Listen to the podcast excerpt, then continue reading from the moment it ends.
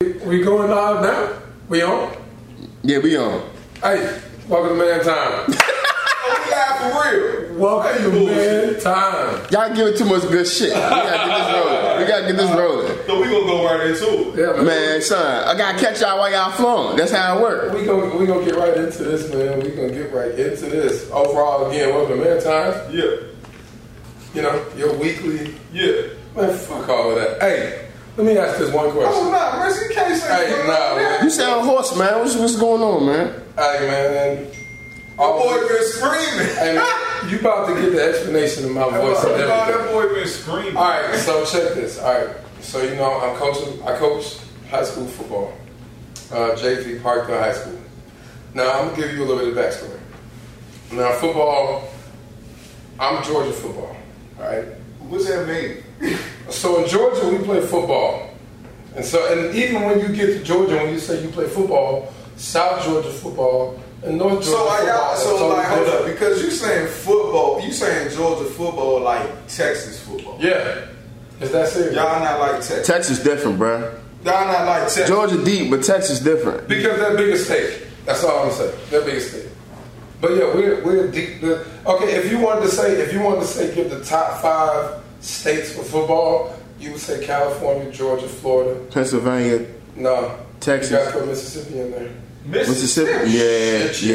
Yeah. They got some players in Mississippi. Yeah. Mississippi. Yeah. They got like the top. They got like the top rate of like athletes that commit to D1 or some shit. Like the last 2 years. Yeah. If you play football, you either gonna go to Blaine, Kansas.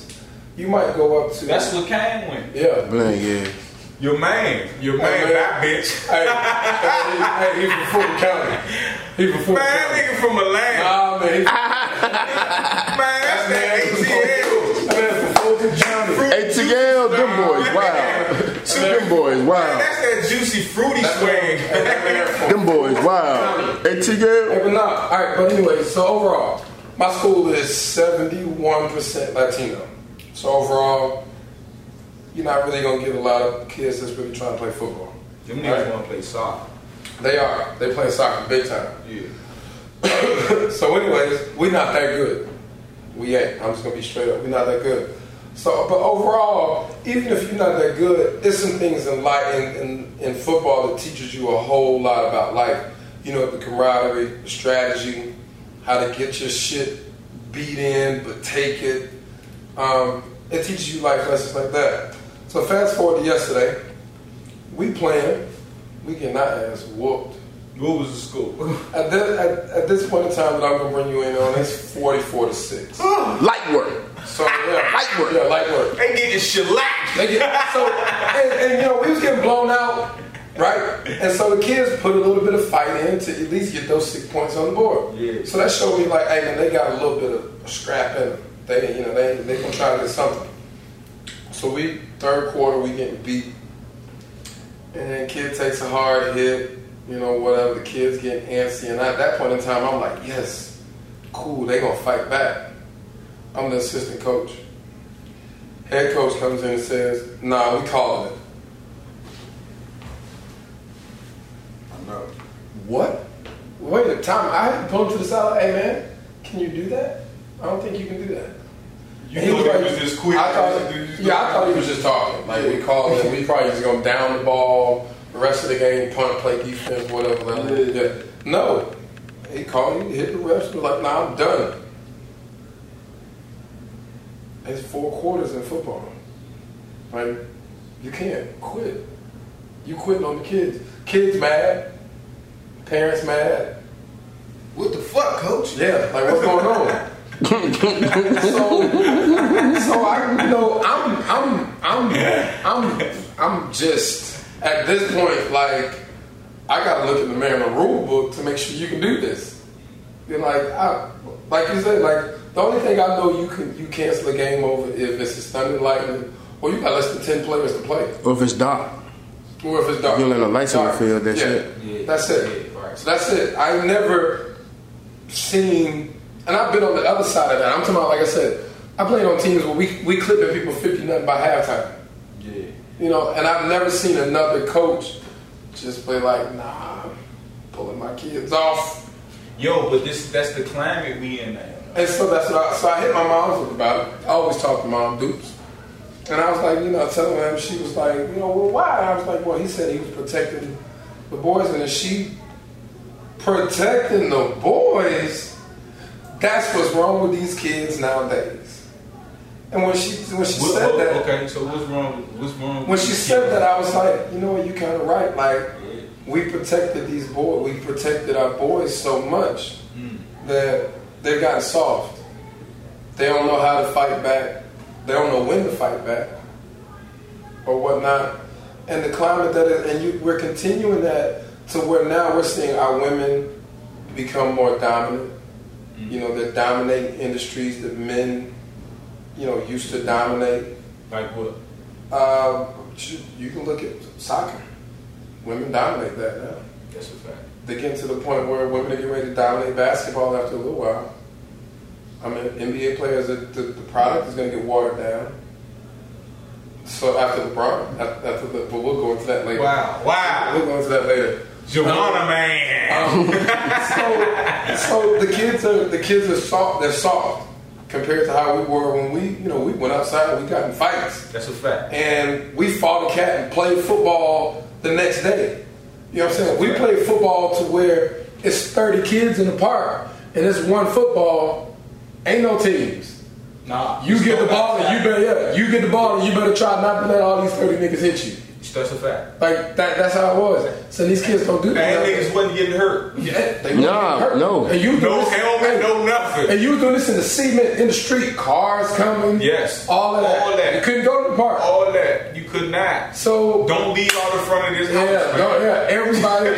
Everybody on that street. And you pissed off if you got hurt. Cause now you gotta sit out. No bullshit. You acting like you not hurt. Yeah. You fucked up for real. Yo, I don't know. I agree with that. I agree that the kid. I think that the kids have been the boys. We're talking about it. Yeah, I think the boys have been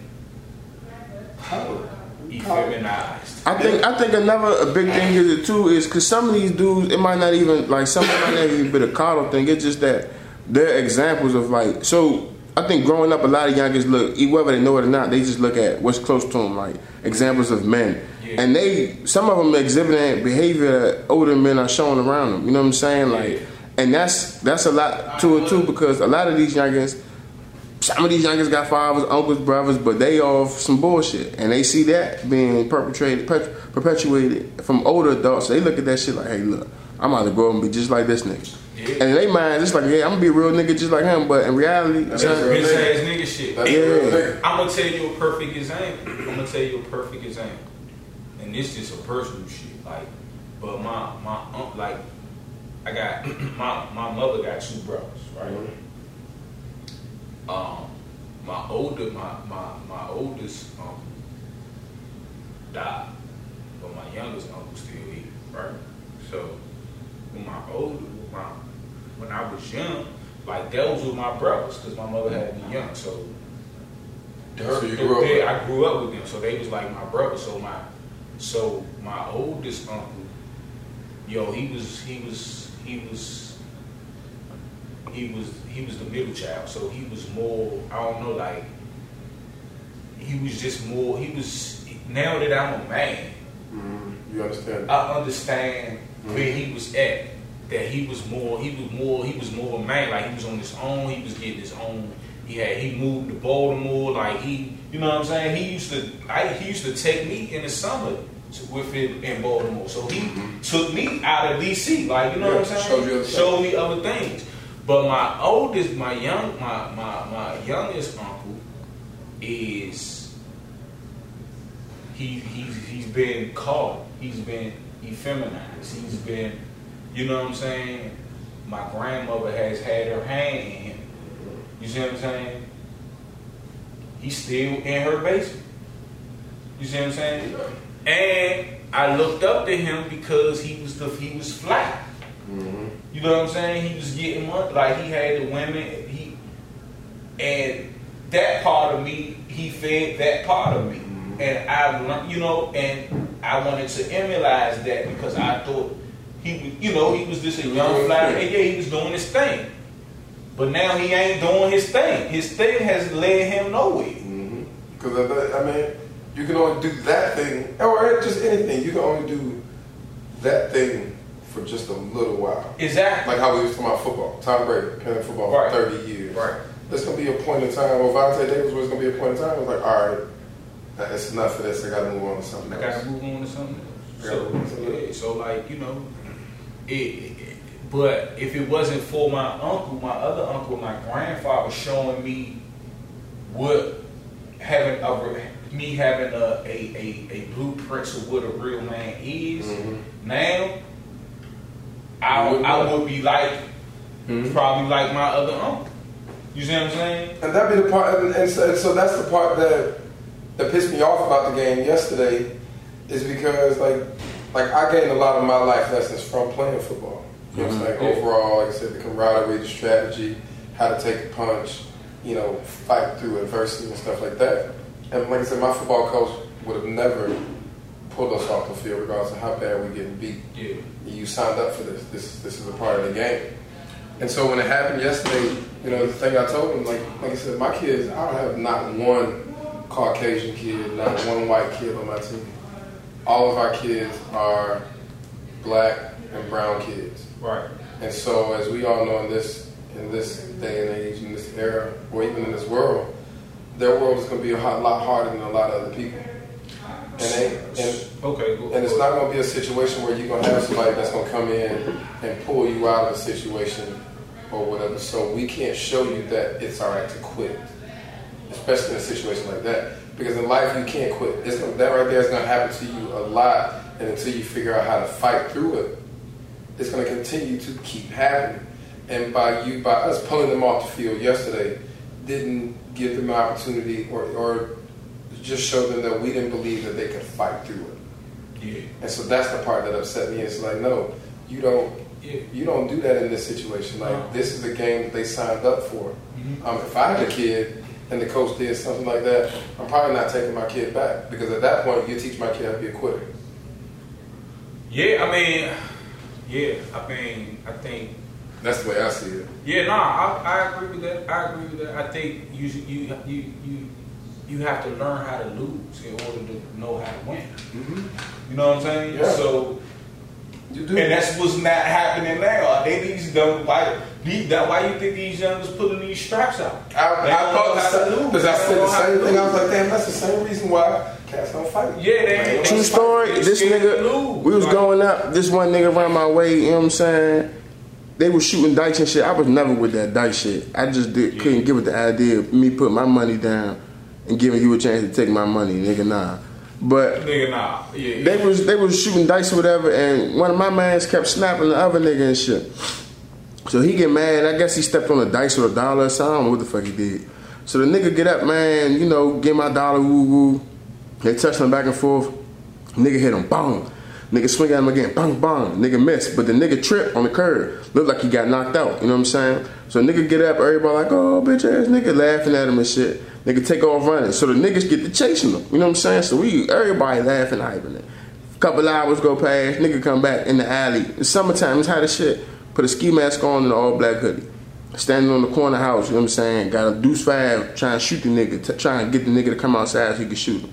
Whole time, everybody knows him.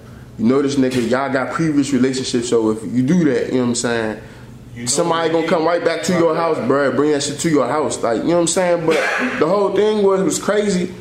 We looked at him off from that day forward and wasn't really fucking with cuz, like, you wild, like, bro, you got pressed out, and this was your answer, son? You ain't even come back to try to fight this nigga, like, you ain't even get up and swing. You just took off running, and he wasn't a little nigga. He just took off running and went and got a gun. They came back. You know what I'm saying? It's like, bro, that was your answer, bro. Like, a nigga just embarrassed you would do you like that, and you ain't got nothing in you to get up and at least swing. No. You should go get a gun. No. You gonna try to hide your face. You know what I'm saying? See the point, but the thing about it is, like, it's different. And, like, it's different in the Southeast compared to where I teach. The kids out there, they ain't even gonna get no gun, man. They're not. They're not fighting back. They love to jump somebody, man. Niggas want to record that shit. Y'all heard the story about the dude that got stabbed up on camera and died? Everybody recorded that shit. Yeah, they just arrested there. So man, kids got to fighting. Where? I can't remember where it was, but they arrested like. It was in New York. People. Yeah, New York. They arrested like seven other people. What happened now? Kids got to fighting, and one of the kids got stabbed. You know what I mean? Like, they recorded the whole thing. Like the whole people were standing out there just recording it as he's getting stabbed. Yeah, bro. Like, bro. I'm telling you, we are in the. That's what we was just talking about. How the phones is killed. That's why I'm your own. Like I can't be on that shit like that because, like, though, like that's serious shit, bro. Like you could have saved somebody's life. But the point about this, I think the way we get to the point of where we start making laws to where that shit becomes an accomplice of a crime, if you're going to sit out there and record it and not do nothing, then that's where, that's the only type of change you're going to make on that. Yeah. Or, because other than that, you're just going to have people that's going to sit there and record it, because now, you got to understand. Those videos work, yeah, those videos worth money. Yeah, that's money. You know, it's news. Or more importantly to these folks these days, popularity. Yeah, you know what I'm saying? You might get followers and likes. Yeah. You might go viral. Why would you like that? I don't like that. When I see that shit, I don't hit like because that's not something I like. You know what I'm saying? That's why you accepting this shit that's going on because you're liking it on Instagram. That is something I want on my Instagram because again, my Instagram, I could go all the way back. I got on Instagram in 2010, so I could go all the way back. I don't want to be scrolling through my Instagram and that shit pops up. Yeah, bro, that's just not something I want to be a part of. Yeah, I don't want to see that shit. That is like I say, it's slave porn. That shit is slave porn. That shit is in your psyche to be killed and be murdered and be okay with this shit because it's just something happening on Instagram. And you know what's crazy? That shit do represent real life in a sense because if you go down your feed, right? The most positive shit you see on your feed probably not gonna have no likes. Yeah. But the worst shit you find on your feed probably gonna have endless likes. Absolutely. And that's just like how endless it is in real life. Endless comments. Mm-hmm. The people. That's why what I realized is that the people that really fuck with you, they not even gonna, you know what I'm saying? Nah. Do all of that. Nah. Real shit. Nah. They don't even want. Because the overall people that really fuck with you, even when you come around and your energy brings that, they already with the point like, hey man, don't come around here with that shit. Exactly. Don't come around here with that. When you figured out the bullshit and you still be like, hey, you my man, because I'm going to follow through, but I just want you to know, like, hey man, this is some bullshit. Yeah. But I'm following through because you my man. Yeah. Then they really start to come up and be like, hey man, don't come to me with that bullshit. And it's like, hey man, I'm here for you, but alright. I'm here for you. Yeah, like yo, like, but that's just that's where we in. That's the cloud we in right now. You know what I'm saying? That's why we said, like I said, we gotta reconfigure this shit. Like, you know what I'm saying? We gotta make that internet shit not cool. We gotta make real situations cool. And only us can do that shit. Like only niggas can do that. They're trying to make it not cool, the Instagram shit, like, because you know they getting rid of the likes. Yeah. Where you can see how many likes a person got. With that shit. And they, bro, I didn't know. I mean, don't get me wrong, I've seen it. Niggas going crazy about that shit. Yeah. Like, it's a lot of people. Bro, because you hurting my money. Because like I said, synthetic nurturing. That shit is like. People wake up, they don't even check and see if their feet and legs work. Mm-hmm. The first thing they do is grab their phone and see who like your shit while you sleep. Mm-hmm. That's dead ass. And you're dead ass. I'm dead ass. So that propels you to your day. Mm-hmm. That's synthetic. That's fake love. That shit. That's the difference between a nigga hugging you in the morning or a nigga you wake up and a nigga done fucking sucked you and he gone. That's the equivalent. You still woke up lonely, man. Yeah. Straight up. When that phone go off and you just like, yeah. Right. Now what? I'm back on my phone. That's what it is. Like, yo, it's like it's they. That's the dumbest shit I ever. And you know how I can honestly say like what you saying is true because I used to be like that. No bullshit. When Instagram first came out, I was on that job posting bullshit like but funny shit like all the time. Yeah. Like until I couldn't. Like I physically just couldn't be on my phone no more. And then I was like, damn son, like.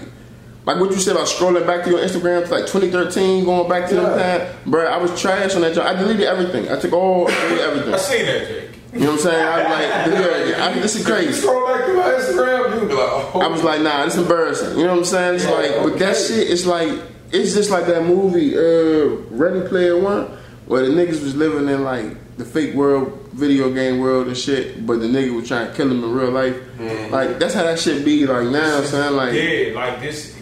Yo, no one's here. Like that's shit. Why I say I gotta. Yo, I really have to unplug sometimes. I really have to. Mm-hmm. Like I was telling Missy today, I plan times where I be on the Instagram now. Like I don't just be on it. Like I have to plan to bullshit with you. I have to. You know what I'm saying? I have to plan to. I put it in my schedule. Yeah, I gotta put it in my schedule because if you don't. Nigga, you look up. It's 3 hours in the past. Now they done got to the point now that like iPhone know you on it. They done got the shit now where they see you screen time. Yeah. I mean, that's how long you been. That's how long you been fucking around with me. You've been, and you know you went. And they notified you. Yeah. Jake posted a picture. Right? Yeah. Like. Please come in. It's nurturing. Yeah, it's, like, come here. It's releasing endorphins in you. That shit is powerful. Damn. And they ain't even gotta touch you, man. And if you ain't never like been like you love, ain't even hold up, man. You ain't even gotta get. You don't even have to have a girl no more. Oh no.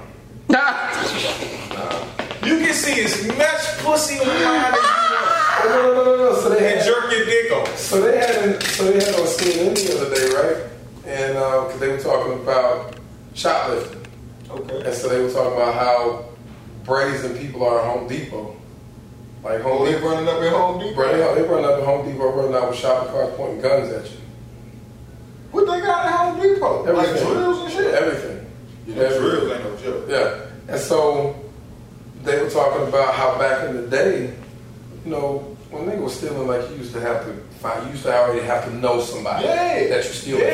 You they like one cat got in there was like, yeah man, my name's so and so. Like I'm Mr. It used to be I got somebody for you. Now I got it for somebody. You know what I'm saying? Oh, yeah, yeah. Like hey, I can steal it. I know somebody gonna buy it. I can put it on Amazon, I can put it on eBay, Craigslist, or whatever. Yeah. So I ain't really gotta know the person before I steal it. Now I'm just out stealing shit because I know it's a market out there. Right. And so that's why, you know, when you start looking at uptick now, motherfuckers just stealing shit because I know I can sell it. Absolutely. I don't gotta have a motherfucker now. Yo, I had the plug at the Air Force base, mm-hmm. right? Right? This real shit. I had a plug at the Air Force base. She worked at the BX. Mm. Nigga. She take me on there, I go on there, they got the Xboxes out. Yeah. They just on the base is different. You go to one of the bigger bases, they got the J's, all that. It's everything in there, it's nigga I was in the military, so I know what the base is like. Mm-hmm. Like but that shit out. So I'm like, damn. She take me in there. I'm like, oh, that jump sweet.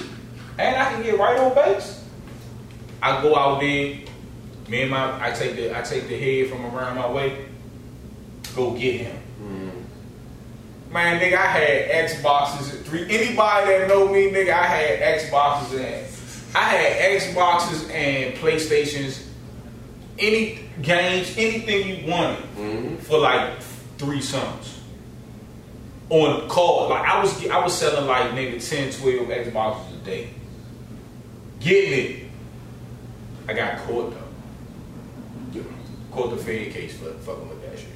But yeah, like that shit was nigga. I was pumped because I knew I could get that shit off. Yeah, and nowadays cash is getting off easier. Yeah, they can put it on OfferUp or some shit. All Facebook Market. And you can't. Bro, I'm telling you, I was getting digital cameras. All that shit, man, anything that base had, MacBook, anything the base Let me get that. But them peoples was watching. Yeah, they're always watching them niggas, man. That's one thing you gotta remember. On the ground, I got greedy. Kept hitting that jump. Got greedy. You know what I'm saying? But yeah, like, bro, we in the age now where that internet shit is like real life to people. You know what I'm saying? That shit is scary. It's making these cats soft. They seeing their favorite celebrities. Yeah. That's just, I mean. Did you see the basketball wife shit? Man, listen, man. Let me tell you, alright, so let me tell you when I did that basketball wife shit, I was all the way out. So you know when this shit first came on and the chick Eric Williams that was dating the Celtic nigga. Yeah. So I thought she was a pretty girl. You know, I used to be like, oh, she a real pretty girl. She could actually be something. Like, why are you fucking with this clown? Yeah. I mean, like, why are you fucking with him? But when the nigga threw the water in his face, when I faced him, whatever, so that's when I was like, yeah, I can't fuck with this shit, man. Like, what type of nigga do some shit like that? Like, what type of nigga is pouring their drink on a bitch? No, I'm sorry, let me not say that. A woman. Nino Brown. You ain't Nino Brown, though. Hey, the era of the bitch-ass nigga started then. When niggas started pouring drinks on chicks, man? Listen, your man, Puffy, all them niggas started that. Them niggas started that bitch-ass nigga. I never. Look back at it. Before Puffy, it was real, you know what I'm saying? Yeah, niggas like Teddy Riley, they was doing some real shit. Niggas wasn't doing that shit. Niggas wasn't doing all that bitch ass nigga shit, bro. Real niggas shit. It's like Teddy Riley, a real G. Nah, he real G. Real nigga. Nah, Teddy Riley. And it was like after Teddy Riley, bro. I'm telling you. Once L.A. Reid came in there, Puffy. I don't know what happened. Puffy started that era of the jiggy. He started that shit. Real talk. I mean, I was dead. I come from rap from niggas sucking MCs, nigga. Yeah. You know what I'm saying? That's the I come from. Beat, rock camp. Yeah, that's where I come from. So like, nigga, I used to have the tape, nigga. I remember. So self-destruction. When Puffy came, nigga, it was shiny suits and champagne and bitches. Your friend forget what my friend. I ain't never seen, you know, when the first time I seen liquor pulled on a chick on camera was the G thing video when they. And see the thing about this though, now down south we was always popping bottles, like 2 Live Crew, always pop out. They was never pouring on no chicks though. I mean, because when I was doing, like, the first champagne I ever heard about was Don P. Yeah, and I heard that through 2 Live Crew all through Florida, Miami. That's all, and it came all the way to Atlanta. That's all niggas was drinking with Don P. That's all, but niggas weren't pouring that shit on a little bit. Like, that shit was too, at that point, nah. You wasn't doing it. Because there wasn't no bottle service in the club. So you wasn't ordering that shit at the club. So you bringing up 2 Live Crew. Did that shit start something with that's gotten out of control as far as the disrespect of women? Now we can say it was art, cause every nigga, think about it, every nigga wants to be them niggas, dog. Like every nigga just wants to. Hold up. What you mean by who is them niggas, Jay? Every nigga want to be like, especially them youngest want to be that nigga that just like the Uncle Luke. Ladies love you. They do all types of freaky wild shit like dog. About this though, you have to understand though. Like 2 Live Crew was. Kind of like how NWA was like, hey, we are telling the story of what the streets are like, or whatnot. So you gotta understand. So 2 Live Crew came from Miami bass music, right? And so Miami bass music was like all booty shaking, and that was realistically like down in Florida, Jacksonville, you know, Duval, all the way through Daytona. Opalaka, that's how they dance. That's how they dance. That's a fact. Or whatnot. And so at that time, how the New York women doing? I don't know. The niggas was bucking at the camera with no faces on and shit. With the fat ass hoops and shit. Because we trying to travel and see how this changed. And so overall, only thing Luke then was doing was pretty much with Trent. At that point, like, that was, again, Daytona Black Beach Week happened way before Daytona Black Beach Week. Yeah. You know what I'm saying? Like, all of that has been going. You can take it to the point of one of the first festivals like that in the South was in Demopolis, Alabama, called Footwash, and people would come from all over the South and come to Footwash. Word. And this was still running all the way through the mid 2000s, at least up like 2010. They were still having Footwash. Yeah. And so from that, then you started having people things like Black Beach Week down in Daytona. Down in Mobile, you would have one. Then you had Black Bike Week up in Myrtle Beach. So those were the things that you had Freaknik. But all of that came from bass booty music. Right. That came from Miami. Like right. All of that. They just wanted to show their cars. That was it. Everybody wanted to show their beat in their cars. Yeah. Everybody and every chick wanted to be on the car with the beat in it, like trunk rattling. Right. That was the thing. Like, let me see who trunk rattling last. So what you saying that, nigga? Okay, so that's what I'm saying. So it was just who they were. Yeah, that's who it is. So now it became then it became commercial. Yeah, Florida. I'll give you this case in point. Florida Man has now become commercial. Who? Florida Man. Who's that? You don't understand me now. When you listen to the news, anytime they describe, and they was talking about this shit on ATL, one by Atlanta show. But anytime they describe a nigga doing anything bad, and it's in Florida, it's a man from Florida, it always comes on the news.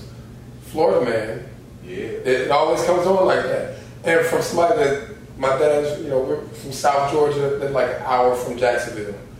Florida niggas is different. No, they different. All the way across the board. No, even that's where that nigga Antonio Brown from. Them niggas are different. Them niggas are different all the way across the board. And I meant like certain pockets are different. Like, Duval niggas is different from Miami niggas, and I meant like totally different. Yeah, totally. But if you got around, if you put all of them together, you'd be like, yeah, y'all niggas from Florida. Yeah, y'all from Florida. Y'all different from everybody. Yeah, everybody. And so when you started to see that, you started to see it branch out. That was really how they were. Like this little Duval song, City Boy. Yeah, that shit's been around for 20, 30 years now.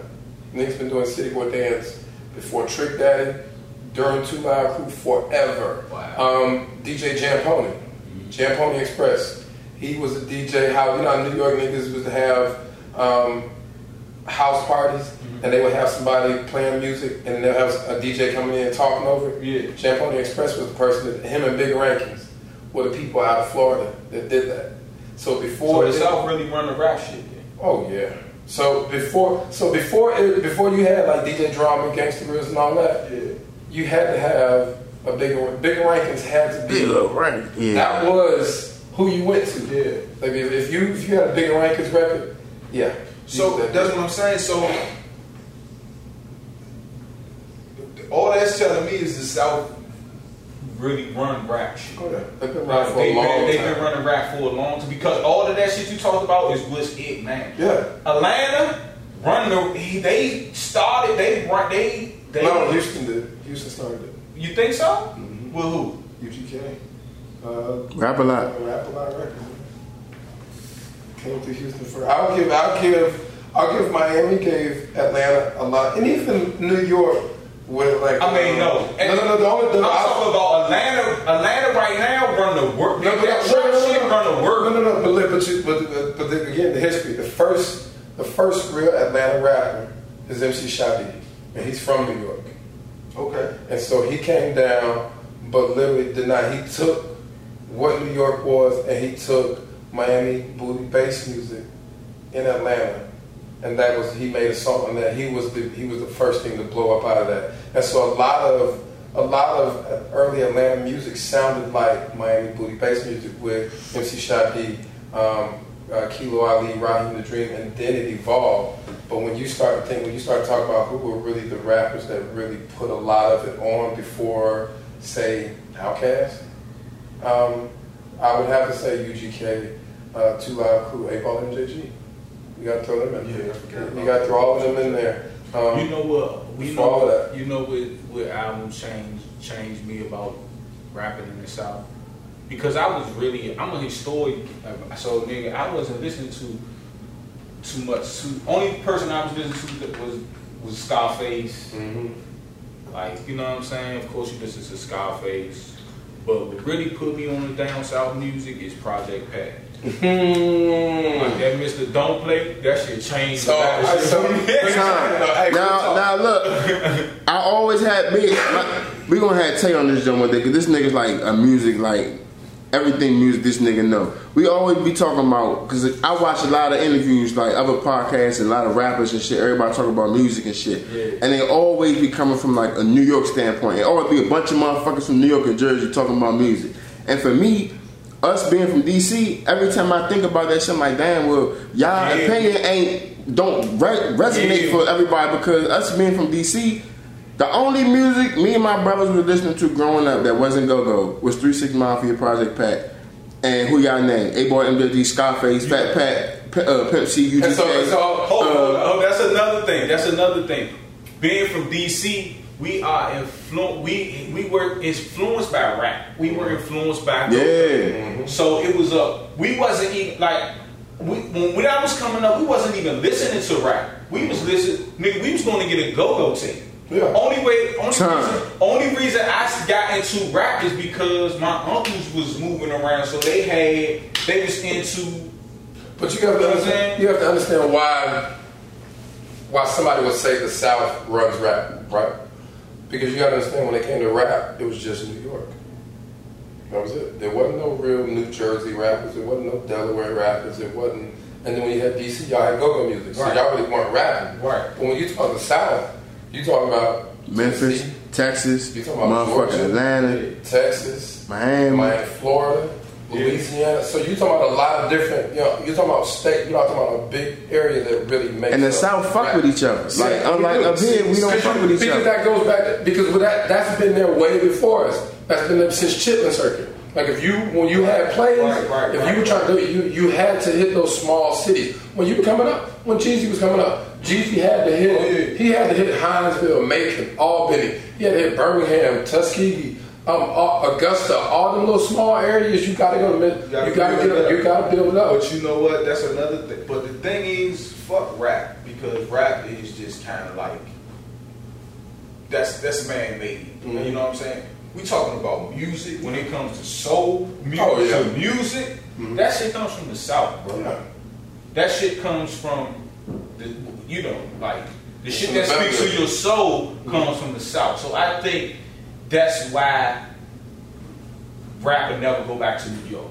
No, because the South has put the soul in. Well, but it's also the thing about this.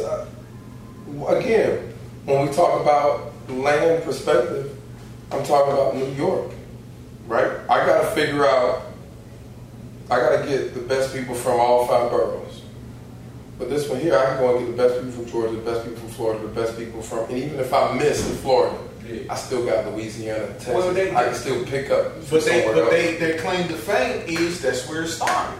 So that's why it's only considered New York. Basketball and everybody else. Basketball started in Kansas too. Indiana, excuse me. Yeah. You know what I'm saying? They played the first football game in Rutgers. Mm-hmm. And they some shit. They better shit. So New York is just the center of media. They are big. You can't even say advertising.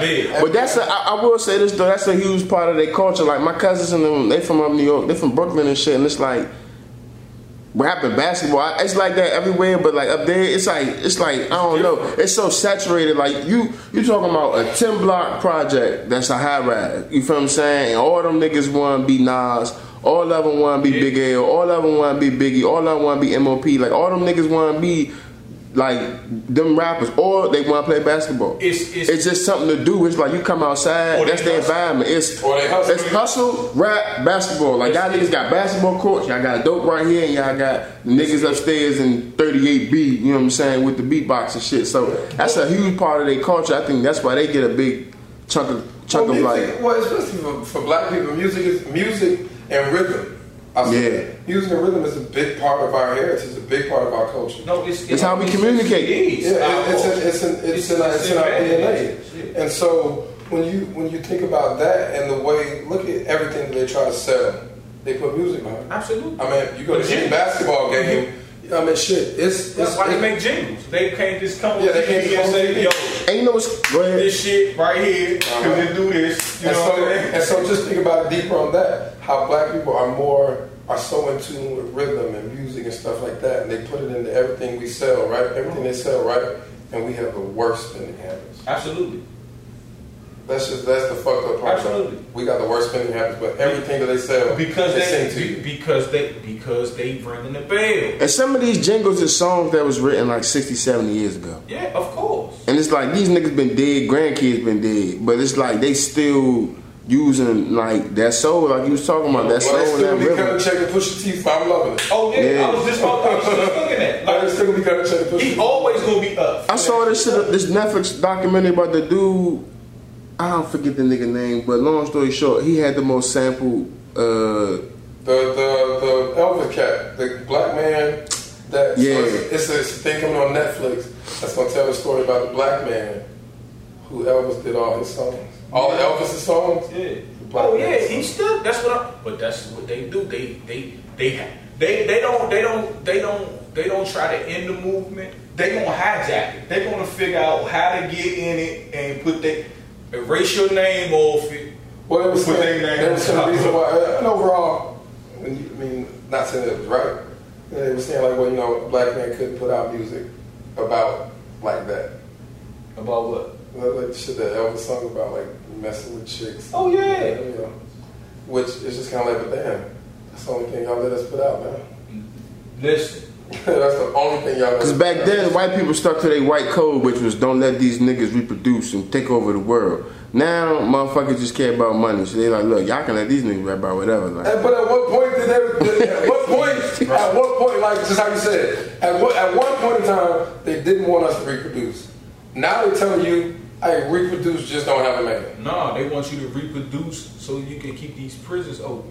Yeah. The fuck you mean? We playing for the long game. Keep the prisons open and keep Jesus out on your lips. You know what I'm saying? Kanye Sunday service coming. Oh my goodness, Sunday service with the Adams family. Y'all niggas tripping. I see him though. But you know what's crazy though? Everybody that was talking shit about this nigga, this is what you gotta watch. You gotta watch the niggas who literally just follow the spotlight. When Kanye sat down with Trump, all the niggas that was talking shit about that nigga, they all done went through his lawyers. Everybody is going to see something. All the niggas going to the jail. Hey, because guess what? He's been delivered. I've been delivered. Like I said, he went straight to Africa. This the move. He went to Trump. He been knew to play with the church shit. He been setting this up. This nigga's a genius. That nigga was saying that shit when he first started. This nigga's a genius. I know because I'm a genius. You know what I'm saying? A genius lives a life in the real. You know what I'm saying? So listen. So the nigga say, yo, he been setting up the church shit. Like I said, with that church shit, that being Kanye and Kim and Kardashian International, when you start talking that, you're going to have to go ask you got to sit down with some people. That church shit is real live. It's not no fake shit, bro. And I'm saying this because I've read a lot. I'm about cash shit you real quick. They poison your shit. My nigga, they get you out of here if you put the wrong shit in that. You dig? So Kanye say, yo, when a person become president, what the first place you go, like you say? Church. To the who? What church? You go to the church. You go to the Catholic church. You go to the church. Before you become Baptist church. Before you become president, you gotta bring his name through the church. Mm-hmm. They gotta pass. They gotta say okay. Yo, Kanye say, yo, I'm about to do this church shit. I gotta go ask permission. That's why he went to go see Trump. Yo, my nigga, listen. I gotta wear the hat. All right, cool. But can you set the meeting up? I'll wear the hat. Yeah, I'll wear the hat. What can you set the meeting up? Fuck this hat. That's what he said. That's why he said fuck this hat. Sorry. So this thing that you're speaking of, is this the Illuminati? Not really. I'm not gonna say Illuminati, but like, bro, like it's people. Yeah, it's people. Yo, they gotta protect their interests. Bigger than Rockefeller. Man, hell yeah. That church is who you. No, I'm telling you, that church is something else. That Vatican, like I said, yo, any book that's ever been written was went through the Vatican first before it was published. They own publishing companies, books, shit that real valuable. And that's what people don't understand. That's why most wars were fought. Not really even over just land, but like over information, like of how this world actually got to where it's at. Tell them about so that, it's like bitch. Stealing books, destroying libraries. Niggas gotta understand. An African nigga told me Russia won World War II, right? Two African niggas, one from Cameroon and one from I think nigga from Ghana, whatever the fuck. Not whatever the fuck, but I think it's from Ghana. But they both told me they was in a early 1950s. They both told me Russia, to them, in their history, Russia won World War II. A lot of soldiers that fought in the French army was Africans that they got, just like how they do soccer and shit. But long story short, he was like, man, they came through Africa, they came through Western Europe, wherever they went through, wherever Germany came through, he said they were stealing art, they were stealing books. You know what I'm saying? Like, they were stealing history and information, like, this nigga was on some man. But the thing like Hitler was doing that. But, yeah, exactly. You know that one. But you know that's the thing. All of them was what other super country? And when I say super country, I'm talking about Russia, United States, China, place like that. What other super country in Europe, in Western Europe, is making any moves? None. No. Exactly. None. You don't see France making no moves. Yo. Canada not making no moves. Russia is a steel fist over there. Yeah, they not for play. Nah, they ain't for play. And you know who's getting closer to them? Who? The Arabs. Oh yeah. Because now at the point that they're really seeing that money runs it, and they understand like, oh shit, we got the most money in the world. That's a fact. Like if you go to Qatar, that's just the richest city in the world. Yeah, like gold everywhere. Jesus Christ. I mean everywhere. And I mean, like, that shit, in America, we still on this point, like, oh, I can fight my way out of this. Nah, man, them days are the toughest shit, bro. We seeing it now. Yeah. The days of being the toughest shit, like, everybody ain't tough no more, so they gonna figure out another way to beat the shit out of you. Yeah, like, that's what I'm saying. Like, America's been a bully for a long time. That shit about to be over. It's only so long fake thugs can pretend. Mm-hmm. That shit is about to be over. Your man let that hit the cat on the bag. They already got him. Russia got him. Yeah. He already bought. He said, "I need a favor." Man, I need a favor. Come here, bitch. I need a favor. Let me. Yeah. So like, yo, like, bro, like, it's real war out here. I don't know, man. If that's the case, then I just when Kanye got rebirthed in Africa. I want to go to the Dave Chappelle part of Africa, not the one that Kanye went to. Man. Dave Chappelle Kanye running with the Kardashians. Dave Chappelle went to Africa, got his mind right, and came back and was like, all right, let me tell y'all niggas how this shit really is. Kanye went over there and was like, all right. He went over there to get back to that, to figure out how to tap into that spirit. How to tap into African spirit. He went over there to get that. He went over there to, but he said, "Oh, aha." Then when he came back, I'm back to work. He went over there and got with them South Africans. I'm back to work. Now I'm about to make this music. That's God tip. Yeah. Now I got the sweatshirts. I got the socks. I got the merch. Church socks. I got this church service. It ain't no end to that. He doing what the church be doing. Bro, now you can't question what he say. I'm doing the Lord's. I'm making God's music. Because even if you do, I got enough people that'll jump on you. Oh, for sure. They building an army. Absolutely. They be building an army using your religion. Using church. But he had to go ask permission for that. Then he got his girlfriend, black slaves. So what church? I wonder what church he gonna. I know what church he gonna come to in the DMV. With Alfred Street. Oh yeah, hell yeah. Obama was there. Oh, he definitely. Alfred Street Baptist. Yeah, Obama was there. Because I don't see him come. I mean, unless he go to Reveille Church down the street. I don't know, man. This shit's so fucked up. Like I don't know. Like I said, like you just said about us being in this money game, man. Like. You know, that's their religion. Like I keep reiterating that shit. Like that's European religion because they ain't had nothing. Nope. Nothing. Hold up. Let me get mine off. I'm about to get off. You know what I'm saying? They came from nothing. You know what I'm saying? Like they was in caves, my nigga. Like real shit. They was the bottom. They was the scum. You know what I'm saying? That we was in Africa as kings with diamonds and jewels and that shit. That shit was nothing to us because that shit grew. Where they came from, they didn't even have flowers. When they stepped on the continent, they like, damn, y'all got flowers and shit. Oh, y'all got nice shit. Ooh, this nice. They like, ooh, this nice. And we like, yo, hold that. You can have that. Well, they stepped on America when we saw Indians. It was like, fire. All that. That's what I'm saying. We let them have that. Yo, you can have them diamonds. We good. That grow on the ground. That ain't nothing gold. That shit. Yeah, that shit on the that shit lay around. But our spirits was what was precious to us. Who we were as people. That was precious to us. Exactly. But they tricked us.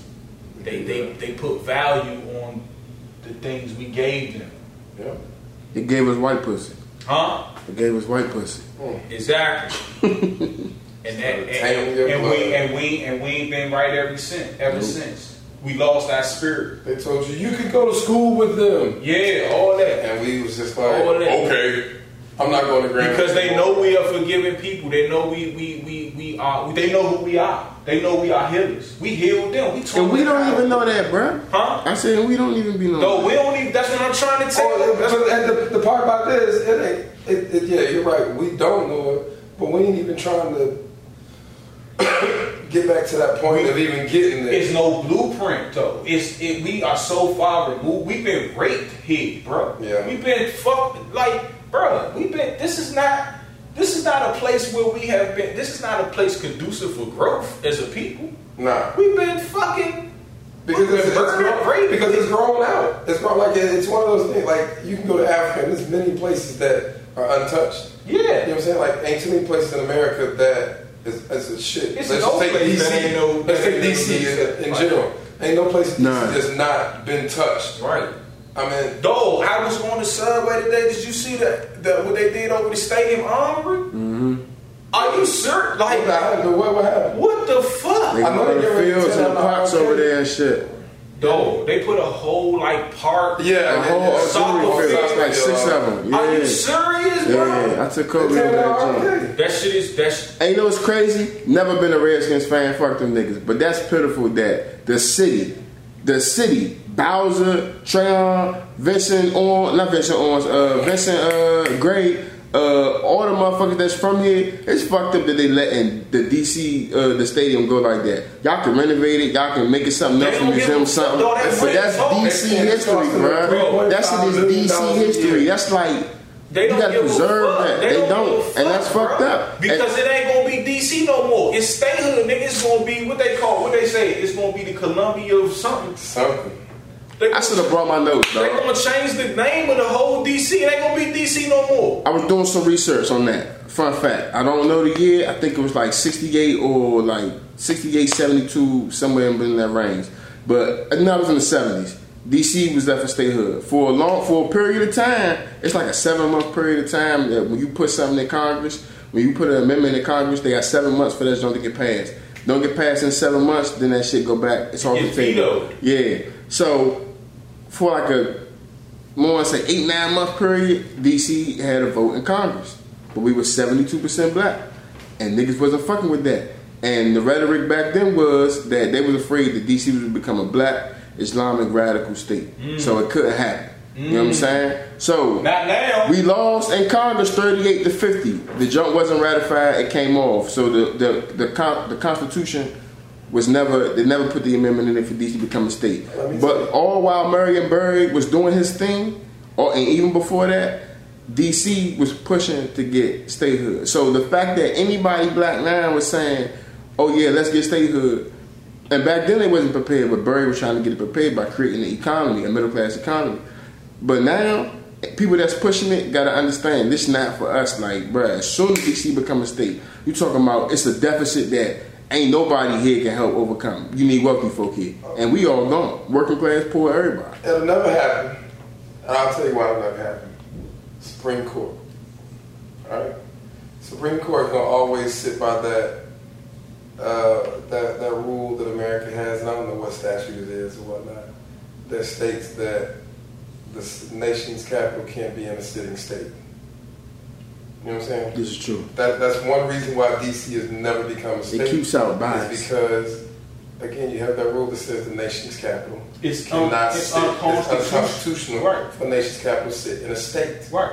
So that's why it's always been a district territory. Absolutely. And so when you're looking at 7 Supreme Court justices and you still at a 5-2 margin, which is why everything is being shot down the way that Justice Roberts was shooting it down. I mean, this nigga's target practice. My nigga. And so when they put that, when they try to run that, and then Congress start hitting these stays and these lawsuits and shit like that, and it starts to go up that ladder, and you maybe not, it's going to be even after Mayor Bowser, so whoever the white man, you heard me say it? Oh yeah. Whoever the white man, definitely white. That will be the next mayor. It's going to be a gay white man. Well, there you go.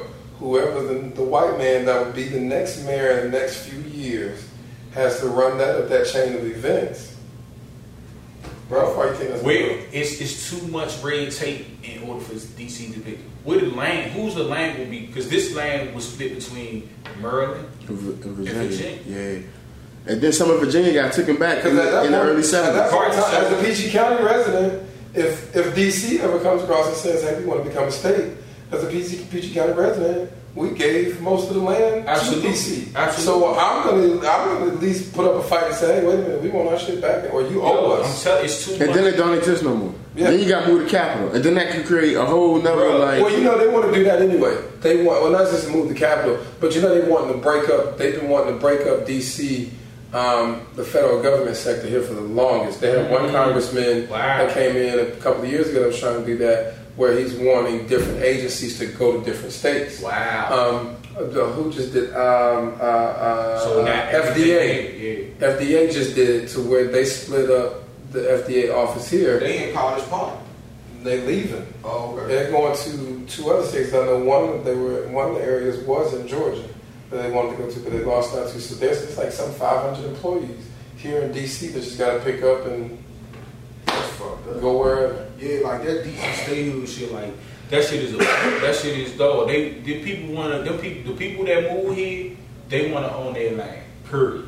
They don't want to give up their voting right, and I found this out when we were doing the campaign vote local.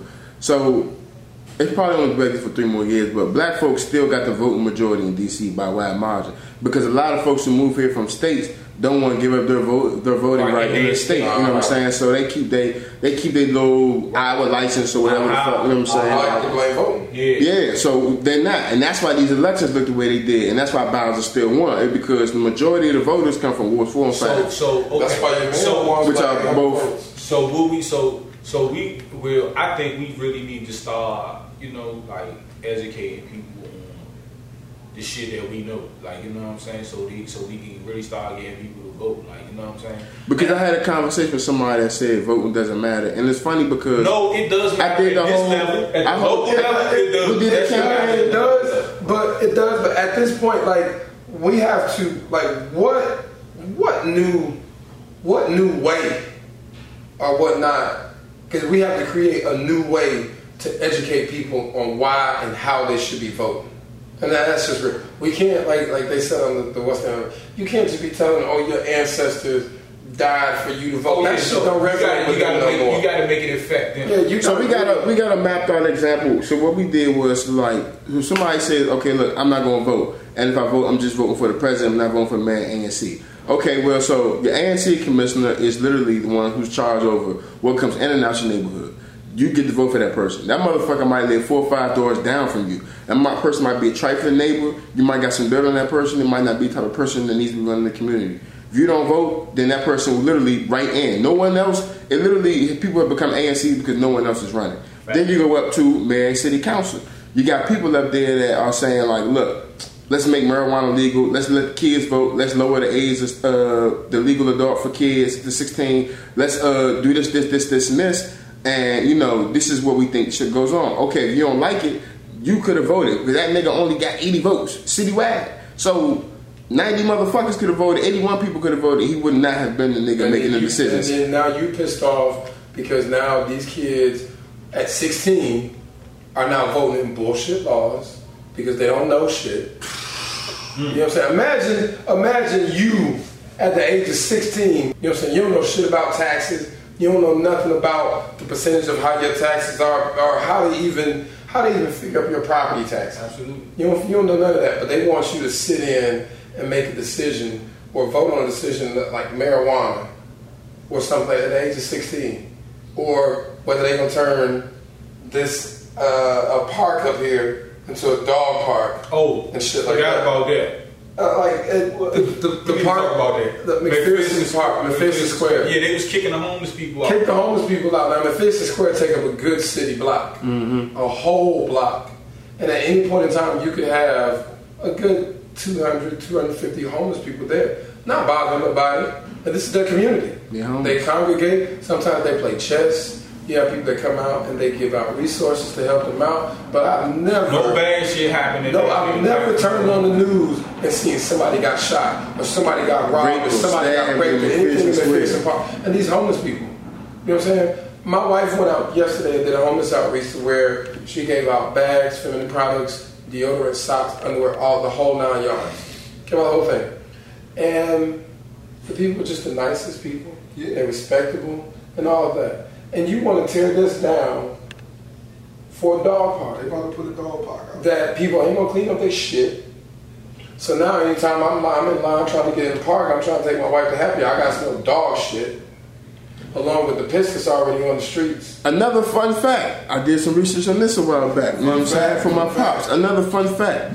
Dog shit is energy bars for rats. That's so if you have dogs or you have a... Put it like this, basically, the rat problem is not going to get no better. The Department of Health is concerned about it. It's actually an urgent matter because all these restaurants we like to go to down the Wharf and downtown and 8th Street, almost all of these restaurants at one point were facing, you know, y'all going to have to close down, shut down for a little bit. But there were so many restaurants, they said, look, we'll give y'all an extension. You got these amount of days to try to get things together. But the rodent problem is not going to get any better. But dogs and dog shit actually will invite more rats. So it's all the white folk and, you know, new folk, because it ain't just them coming in with your dogs and thinking, hey, hunky dory, hey, look, mo. Oh, you know what I'm saying? Them dogs bring rats. They ain't here with them dogs, heavy. I want to know if they like a memo go out. Because how the fuck everybody be here just get a dog? If they got a dog. And I'm guilty of this. Black people, right? Mm-hmm. We go buy designer dogs. Like, we go buy shit like Shih Tzu. The Jones, the little fluffy Jones, or the German Shepherd Pitbull mix. But these white people, they go straight to the rescue dog.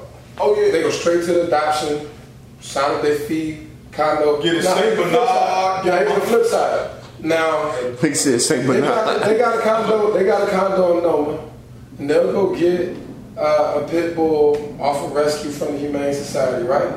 But the same person that's standing right here up the street couldn't go get a pit bull from the what's name of it. They couldn't fill out adoption paperwork, and they live in pretty much the same type of apartments, just except this one's right here off of Stanton, and the other one is in Noma. So that's the fucked up part about it. But then, even if you do give them that, you won't give them a dog park to walk. You'll build all these fucking condos, but you won't give nobody in the Southeast a dog park. Dog, my father was fighting for like damn near 20 years to try to get Edgewood a decent rec center, because if y'all ever seen that joint, it's literally just a shack. That motherfucker got, it's a shack. But it been fighting for a long time to get it. So DPR, DC finally got the money in the budget, I think it's like 14 mil or some shit. Out the blue, a bunch of white motherfuckers start coming to the Edgewood Civic Association meetings, right? Like, just out the blue, and they talking about they want a dog problem. So DPR already came out and said it. DCPS, DPR, DGS, they got laws. Kids, dogs can't be together, can't be on the same property, all that shit. You know what I'm saying? Whatever. White folks saying, well, look, you know, it should be something in there for the community, you know, for the dogs. My pops was like, fuck out of here. Y'all niggas ain't been here. You know what I'm saying? Like, all the shit we had to go through, y'all ain't been here. Dog, they had a meeting at Trinity University. I ain't never seen my father like this in my life, but I seen... All them white folk came in and was coming at that nigga neck like, yeah, fuck you, woo, woo, woo. Because the joke got shot down, right? They was like, nah, but he ain't even shoot it down. He was like, look, he said we can propose that y'all build the joint up the street off of Franklin. He said, but y'all not putting this with the kids. He never said no, he just said, boom, they ain't like that. Because you know how black people carry themselves and be having certain relationships. They was respecting the people from DPI and all that shit. So They ain't really like that. So the joint got shut down in the meeting. After the meeting, them white people was heated. Them motherfuckers was cussing. And me and my brother standing back looking like, do they know this our father? Like, we finna whoop their ass in the parking lot. They keep on with this shit. But just to see them, like, how upset they were. And, of course, it was mostly the white women being nasty because the men knew better. But just to see how passionate and adamant they were. It ain't even about the dogs to these niggas. It's real life, like, fuck y'all. Y'all, you don't even look at y'all like, I want to do what I want to do. It is. Because think about McPherson Square. That's white privilege. Think about McPherson Square. What residential areas around McPherson Square? None. Nothing but office buildings. Nothing but hotels. That's so busy. These folks ain't taking their damn dogs to work. No, they had the police surrounding that shit. Like, you can't. They was putting the homeless people out of that gym. I'm like, what the fuck is going on? That shit is crazy. That shit was like, even by down there off of what's the joke down there by 8th Street where the people be sleeping out in the tents down there under the bridge? By Union Station. Put them out. Yeah. Pick them out too. Son. Really? Son. What? Put them out. That shit an art installation. They say y'all niggas, this is the art installation. It's trespassing. Under the bridge. These community organizations get together and shit. White and people doing that shit, bro. The white people moving in the community, that's who getting that shit, man. Because they don't care. They want it how they want it. They don't give a, all that fake ass marching bullshit they want. They just was marching for they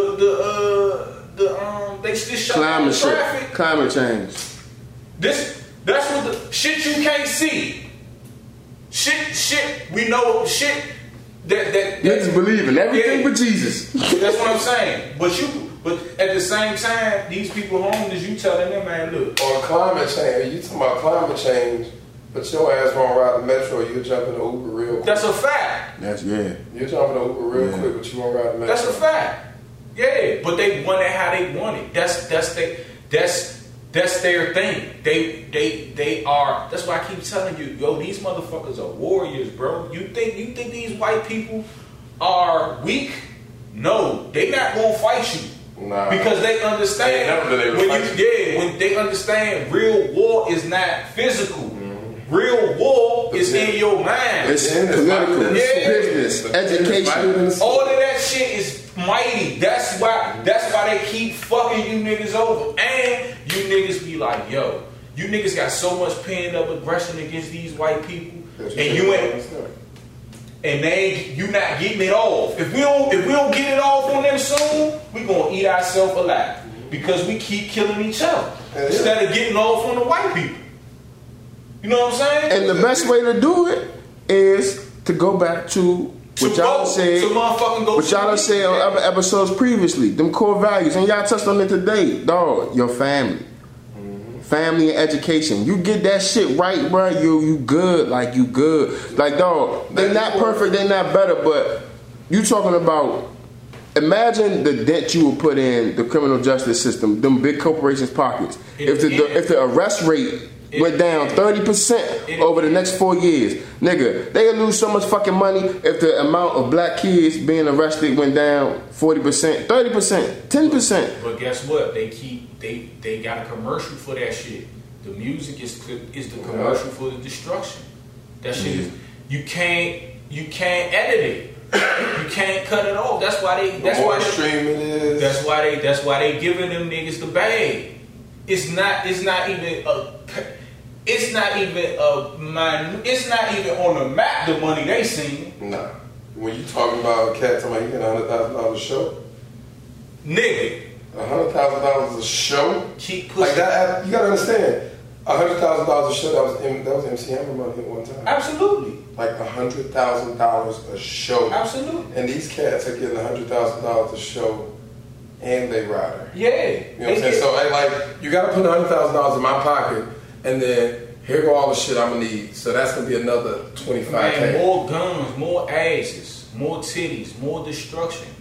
Because... more red bandanas. Dog, I'm telling you, they feeding into you. And you ain't even got to leave that shit no more. And to go back to what y'all was talking about earlier with the rap shit, like, dog, the music wasn't even always like that. And when it wasn't like promoting. It was like stories. Yeah. Project Pat was telling stories. To me, I ain't gonna hold you.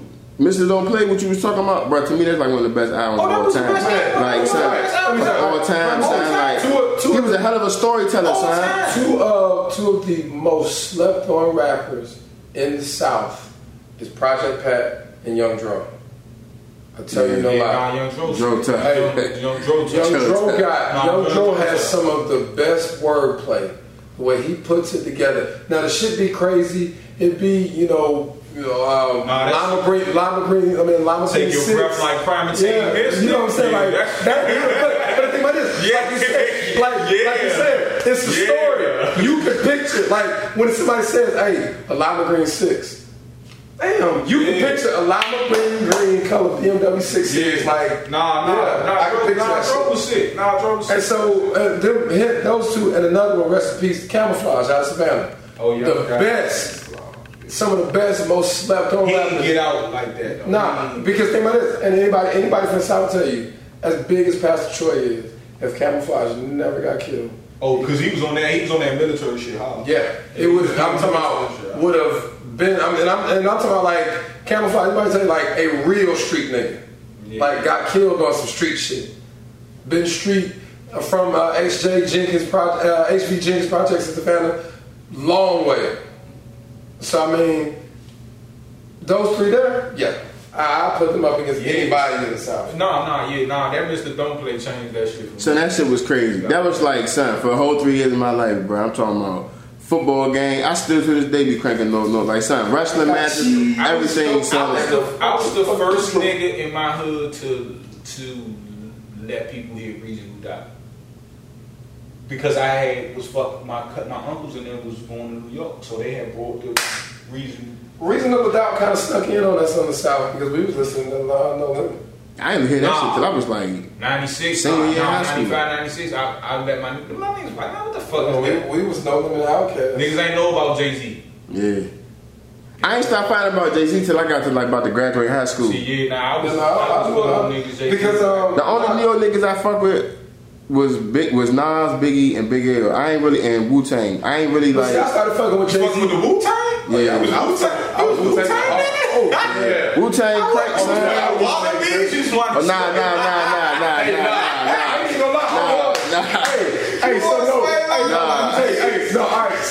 is how it was. So everybody was No Limit when No Limit first came out. And I was like 7th grade. Everybody was No Limit when No Limit first came out. That's a fact. And it was me and my boy Jeff Way. We was the only niggas in our middle school was like, Wu Tang. I'm talking about like we had Charm with the Wu Tang. Bro, we had Charm. We had the T-shirts. We was throwing up the Wu. All of that shit. Son, protect your neck like one of the hardest songs. Like, I fuck with the Wu. Like, I fuck with them lyrically, but they wasn't like. I'm talking about song. Protect your neck. That was like one of the hardest songs ever. When that Method Man shit hit, though. Hey, for me, everything Ghost came out with Supreme Climb Sweat. That's in my top three. I didn't get up on Raekwon and them until like when I was already out of high school. I wasn't really on. I told you I was. We was listening to Nova. For me, my favorites was the Jizzit. Nigga listening to Swords, all of that. Groovers. But I didn't get into Jay. Let me tell you how I got into Jay-Z. I got into Jay-Z off that Nutty Professor shit. Not even that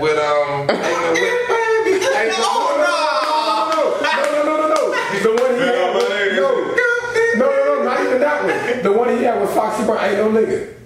That was also on the Nutty Professor soundtrack.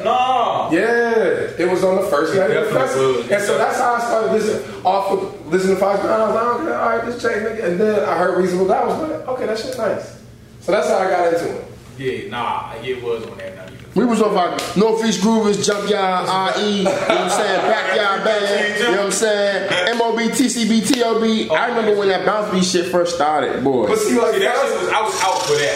I was out of go by then. That's when I was like, that was like the prime, like, that TCB era, then TOB was in there, and then, had other bands coming in with that bounce shit. But see, for us, it was like, it was a gap, because like I said, Atlanta was so connected to Miami bass music, so that after like Kilo Ali and all them came, Then you have people like 69 Boys. So you have Florida really started making a run. Yeah, you have Florida really started making a run. So like in that early 90s, that's what we was listening to until Outkast came and Lil Jon came, and then until Goody Mob. No, that didn't come until after Outkast. No, Goody Mob came before Outkast. But we wasn't listening to it like that. For real? When Southern Playlistic and Players Ball came, then. We knew who Goody Mob was. We knew who CeeLo was. I mean, they was at the bounce. They was rapping, but I mean, they were. That shit wasn't. Yeah. When CeeLo said, what did he say? When they was talking about rapping, but these niggas ain't paid, but we still gonna rap anyway. Yeah. That was them at the Libra, 559 bounce. That was them. They were always rapping, but I mean, when Outkast and Southern Playlistic, when they shot Players Ball and Peapod Park. Then everything. No, that shit hit different. Yeah, everything changed for everybody, and then Cell Therapy came. Atlanta, Outkast would definitely put Atlanta on. Oh yeah, like no, Chris Cross and them dudes was hell no. Niggas man, I tiptoed you the truth, man. Hey. We remember, I'm talking about for people that wasn't in the life. Yeah, for y'all look at it different. But like, I'm gonna give a perfect example. Go ahead. Outside of this world of DC, motherfuckers would be like, yeah, side glizzy, woo woo woo woo. You know what I'm saying? Everybody glizzy gang, woo woo woo. If you was to poll 30 niggas from DC, women, children, men, but that's from here. Who your favorite DC rapper? You probably gonna have 4 people say Glizzy. You know what I'm saying? Now they gonna mention him probably in their list if they ranking, but they probably gonna even name one of their mans or some shit. You know what I'm saying? Or they gonna say Trail, or they gonna say somebody else. You know what I'm saying? But all the young kids right now talking about 3-0 Black. Yeah. That's who. You see what I'm saying? Like, kids love that nigga. And he been rapping for a brick. 3-0 Black been rapping for a brick. You know what I'm saying? Hey, like, they love that nigga. Where you from? I don't know where the fuck he's from. He from Maryland. He from Maryland? I gotta get into it. I don't know. But yeah, because you know that's the kid that did the show. He did the show at Echo Stage. So now he gave everybody. Where the kids was getting beat up outside? No.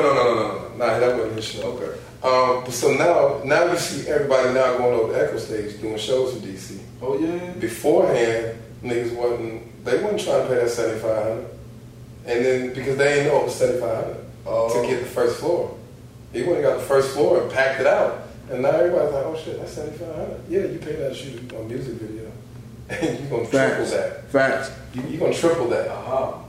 And so now everybody trying to, which I'm hoping now that it doesn't get oversaturated, overplayed out. It's already done. Yeah, this is how DC niggas do business. Oh, how much you pay for that jump? Oh yeah, okay, back. Boom, you don't tell them the price. Now this nigga gonna get his mans. They don't even know what plan they went into it. Yep. They just about to go pay for the venue and try to replicate what you just did. Like that ain't gonna work like that. And that's exactly how niggas is doing business. Niggas is stealing. Yeah. Niggas is stealing ideas. What kind of camera you use? They living somebody else's dream. But we say stay in your lane. Stay in your fucking lane, man. Stay in your lane, bro. Niggas, you gotta learn. You gotta read. Yeah, something. You gotta read. You might gotta read something. Niggas don't want to read. Or not even that. You don't even gotta read nothing. You can watch YouTube, but niggas don't want to debate. I'm on the ground. I can't double tap nothing. Niggas gotta put down that K2 pack that keeps smoking. I got an hour of my day to where I can maybe. And what you really do, because the same shit that you sitting down smoking J for an hour, you can smoke your J while you watching the YouTube video about how to work a suit. Bro, I get high at it. I go through about 4 J's with one video. That's what I got. Don't got no weed for a week. Be there all day. It's like, hey, I'm learning so much shit. That's a fact. But yeah, niggas, YouTube is like our encyclopedia. To me, it's like our Encyclopedia Britannica. Yeah. Like everything that you can find in an encyclopedia, you can find on YouTube. Absolutely. And people, even young kids nowadays, don't use it the way that they should be. Like I said, they got access to so much information, but we're not applying it and turning it into knowledge. These kids need to go listen to Reverend Ike. All these people. Definitely Reverend Ike. Reverend Ike was still good, but yeah, but he had a good message. He had a good message. Reverend Ike got some real shit. Reverend Ike say, believe in yourself. Yeah, because you don't believe in nobody. Believe in yourself. Yeah. Yo, I study all great men, so they're not great to me no more. You know what I'm saying? It's that wisdom that they give you. And they'll tell you they're not great. They'll tell you they just them being them. They're just doing their job. Yeah. That's just the point. I'm doing my job. Like, everybody put on this earth to do something. Absolutely. And like you said, you got to take time to figure that part out. For me, like, I thought I was put on, well, not necessarily thought, but like, going through life is, for a little while, of thinking like everybody get the bag, get money, and you're going to figure that shit out. Like, once you get the money, you'll figure it out. And then as you get the money, you realize, like, I ain't figuring shit out. Yeah. I ain't figuring out shit but how to get the next money. Yeah. And that shit never ends. It never ends. That rat race, that chase never ends. Especially, like, when you get the money and you just start buying the same shit, like, over and over again. You start buying J's every 3 or 4 years that they come out. Yeah. And you start buying stupid cars that once you park them in the driveway for 3 months, you're just like, why the fuck I got to wow, this shit's boring. Yeah. I got to go get a $70, $80, $90 oil change now and shit like that. Yo, I listened to the Jeezy jump, the Drink Champs. But I had this, how was it? It was odd. I had some perspective because I want to go hard on Jeezy. But I still do think Jeezy fucked up early Chinese.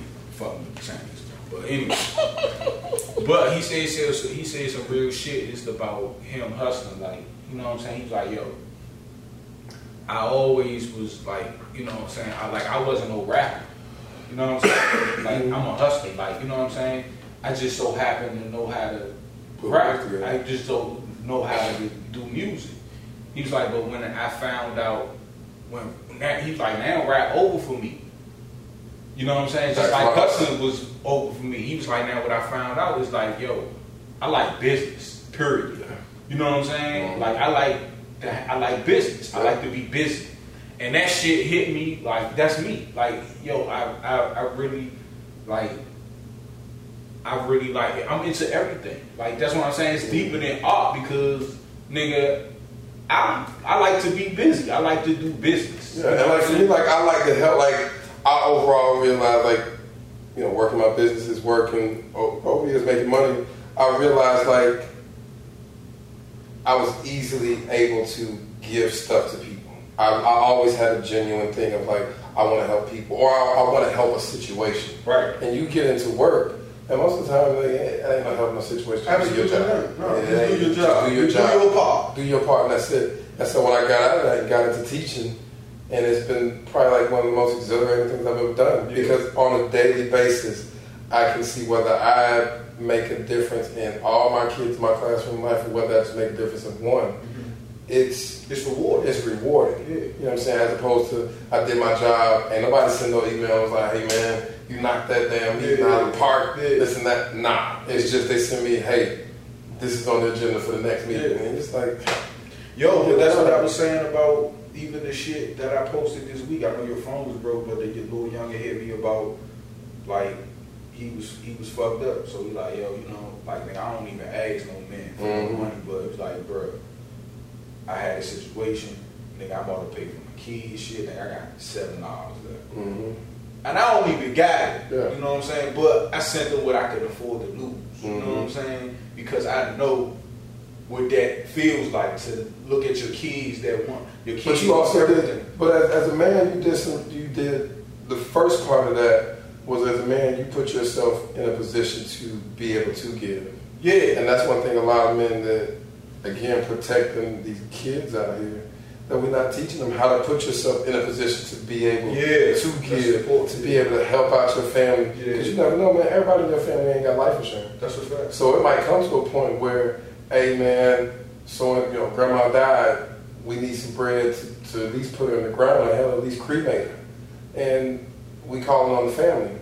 I know some family members that just be like, well, I can't do that. I'm not going to do that. Yo, that's a real thing, bro. Yeah, that happens every single day. I'm talking about it's real people that's living paycheck to paycheck. Mm-hmm. Black people that don't have no kind of men. Like, man, like, you know what I'm saying? Like, you out here living, you know, I ain't got much money, but I do have life insurance. Yeah. That's what I'm saying. And that's one thing, especially as black men. What I always said, if you have kids or if you get married, get you some life insurance. That's a fact. Because as for me, I have life insurance because I only, me and my wife have a two-income household, right? So I don't need my wife to have to struggle for nothing, to have to make sure that, I don't want my wife to have to change her living arrangements or nothing. I don't want her to be like, hey, if my husband died now, I got to sell this house. Yeah. I don't want it to be no situation like that. If my kids, if I had kids, or in your situation, if you have kids and something happened, you don't want it to be no situation where now, you know, your wife or whoever is struggling because your part isn't there to make sure that everything stays going, whether it's financially. It's will always be, even on an emotional toll always has a financial part to it. Absolutely. Whether you need to go to the doctor or whether you need to go to a shrink or whatever, they ain't free. Mm-hmm. It's got a financial, and even if you go into the shrink and it is free, you still got to get there. That's a fact. And in this area, you probably got to pay for parking, all that. So ain't none of it free. Nothing free. So you want to make, I tell people like, man, especially this way, and mothers or anybody that's out there watching, if your family is in this, if you got a loved one that's out in the streets, and you know they out doing work, at least go get a $25,000 life insurance policy on them, because we're getting tired of GoFundMe insurance. Yeah, it's a cash app. Yeah, the cash app thing. Like literally, it'll cost you less than $10,000. I mean, less than $10 a month for you to get a $25,000. It might cost you. It cost you less than $20,000. $20 for a $100,000 plan. Absolutely. Or whatnot. That's how white people move. That's how they move up. That's how they move. Because again, I said this on a couple things. It's cool. Like now, black. I hear black folk. Yeah, I got $1 million life insurance policy. This and that. This and that. This and that. That shit's cool. They just gave you the information how to buy $1 million life insurance policy. Right. You know why? Because now they're buying $5 and $10 million life insurance policy, while we still 10 steps back because we just happy about buying one life insurance policy for $1 million. What I pay every month is my insurance. Is my life insurance, and I got insurance on my hands too, just in case something happened to me. Yeah. I can't do my. And people don't understand that. You know what I'm saying? You got singers, women and men, that is trying to get into the music industry. And you know, like as a singer, that shit don't happen overnight. Like it's years and years of singing, putting your voice through everything. And like you said, they don't even take out life insurance. They don't even take out insurance on their voice. Yeah, I got to do that because, bro, anything can happen. Yeah. If I can't do what I love to do no more, nigga, I want to be somewhere. I want to be straight. Yeah, I want to be straight. I want to be straight. I want to be okay. I want to be straight. Don't think about it like that. I want to be straight. But low key, that's like the part about being a man. It's like a hard conversation to have with sometimes with women. You don't really gotta have it with them, but they always be trying to say we don't like broke niggas and this and that and that. And like I don't agree with that. We need to get down to what that means. But look, we're gonna get back to that. I don't agree with that. But what Missy, what you were just saying is like. It's true because they'll take it and spin it another way. But as men, we do got responsibility to be financially responsible. Yeah. But it ain't for them. It's for us. So that, like you said, we can take care of our family. Absolutely. Even if you ain't got kids, like you can just do man shit. You know what I'm saying? Take care. If you a given person, like you did, you can help somebody in need. Because you're financially responsible. So that's your job as a man. But they'll take that and spin it to, oh, I don't want no broke nigga. Nah, it ain't that. You just need, like... You go fuck with a chick and she'll never know how much money you make. You feel what I'm saying? Like, she will never even ask, never have a problem. But they say, oh, yeah, we want this type of nigga, but it's like, you don't even really know what that looks like. I don't want no broke bitch. I'll say that. And I'm not talking about financially. I'm talking about your thought, your whole process. Yeah, your state of mind is broke. So I don't want that. No, for real talk. The woman you talking about saying, like, I don't want a broke nigga. To me, that's not a real woman. That's a fact. Because I'm speaking from experience. When me and my wife got married, nigga, we was broke. I know. Like we was broke. We was getting food stamps, all that. We were broke. Absolutely. Everything that I have now, I can say like for the past 5 years, I can see from the time when me and my wife got married to now, it's just like yeah, all of this shit is since we earned this shit. We earned every bit of it. That's fact. And so when I hear people say like. Oh, bitch, I don't want a broke nigga, this and that, this and that, this and that. And I first thing I be wanting to be like, let me see your account. Yeah, what you bringing to the table? What you bringing to the table? Because the thing about it is, if you're not bringing that to the table and you don't want a broke nigga, what happens if something happens? That's a fact. What if you got a tote line? What if you got a tote line? You know what I'm saying? We got these kids and this snack. Yeah. What if it turn? What if I turn into that Tyler Perry movie where now I'm paralyzed and you got to take over? I'm gonna walk past your ass every day in the house. Yeah. You broke ass. Now, are you gonna drown me in the tub now? Yeah. You know what I'm saying? Like at that point, that women don't understand. Like, and it's not to downplay bash women because there's some great women out there that's not thinking like that. No, this is not. It's a lot of them. Yeah. I'm talking to y'all. You bitches. I'm talking to y'all. Listen, bitches. I don't want no bro nigga, this and that. But y'all ass sitting out there across from Kennedy Rex in the evening, smoking J's with everybody. Wow. You know what I'm saying? Like that shit ain't cool. That's broken behavior. Yeah. Like yeah. But you out there in a new, fresh, lime green, biking suit that you've been wearing all summer. Wow. You fly. Steak booty ass. Instagram, fly. The fish sandwich on you. Yeah, you know what I'm saying? You Friday, you out, you getting up, you lit, you hitting up Aqua. On Friday, it's looking at TCP and everybody. That shit's cool, but then you going home to nothing. They're sleeping in squalor. Yeah. Or you going to the security job that you like absolutely hate. Security. DC got the most female security guards. Yo, the world. That shit. Somebody, I swear to God, somebody just told me that they was like the top 3 jobs DC girls be having with security, CNA, and something else. I forgot. Oh, daycare workers or some shit. But he was like security was number one. So where are the men? That's the perfect example of what's going on in our society. That shit that we see every day. Where are the men? Because it was very rare when I was coming up, you saying the woman's security guard. Yeah. Now, you know how that shit look in schools when you got 2 big ass kids fighting and it's a fat girl and a little skinny ass 5'2" ass girl trying to break up 2 big ass kids fight? That shit look crazy. And it's like, look crazy. And both fight. And it's men teachers that will step back and let them struggle and just be like, we're security. Like, Brian.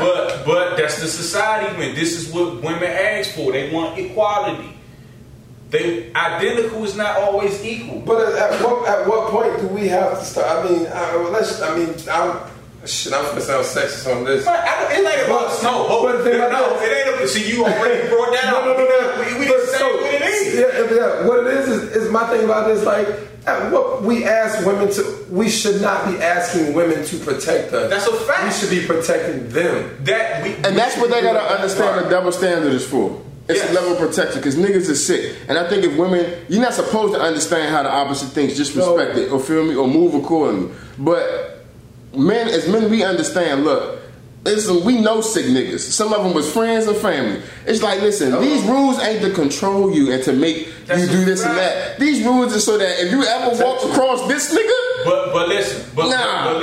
But that's the thing.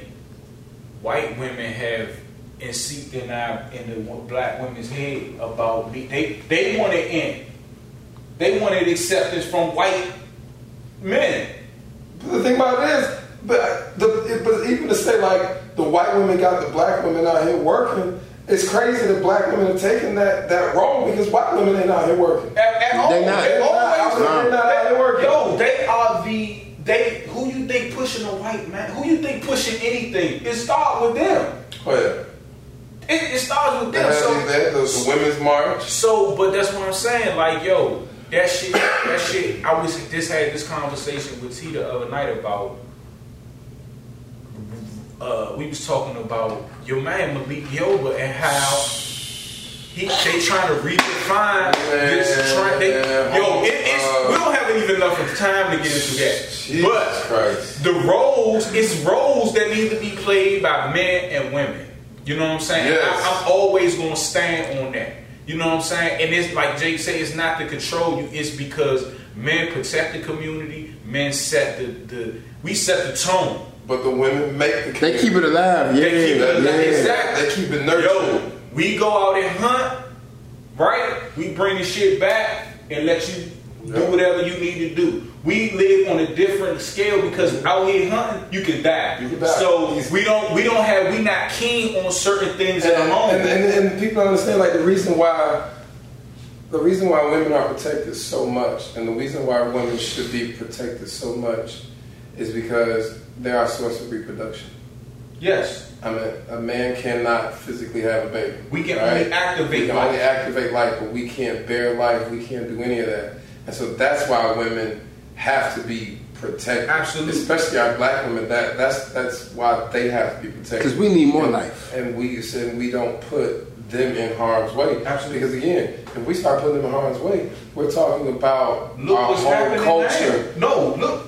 They're in harm's way. Right. So look what's happening to our society now. Exactly. Because we haven't been protecting the black woman. Matter of fact, the black woman has become the black man. Why you think a real nigga like me, and this is for my relationship, my woman know how to submit to me.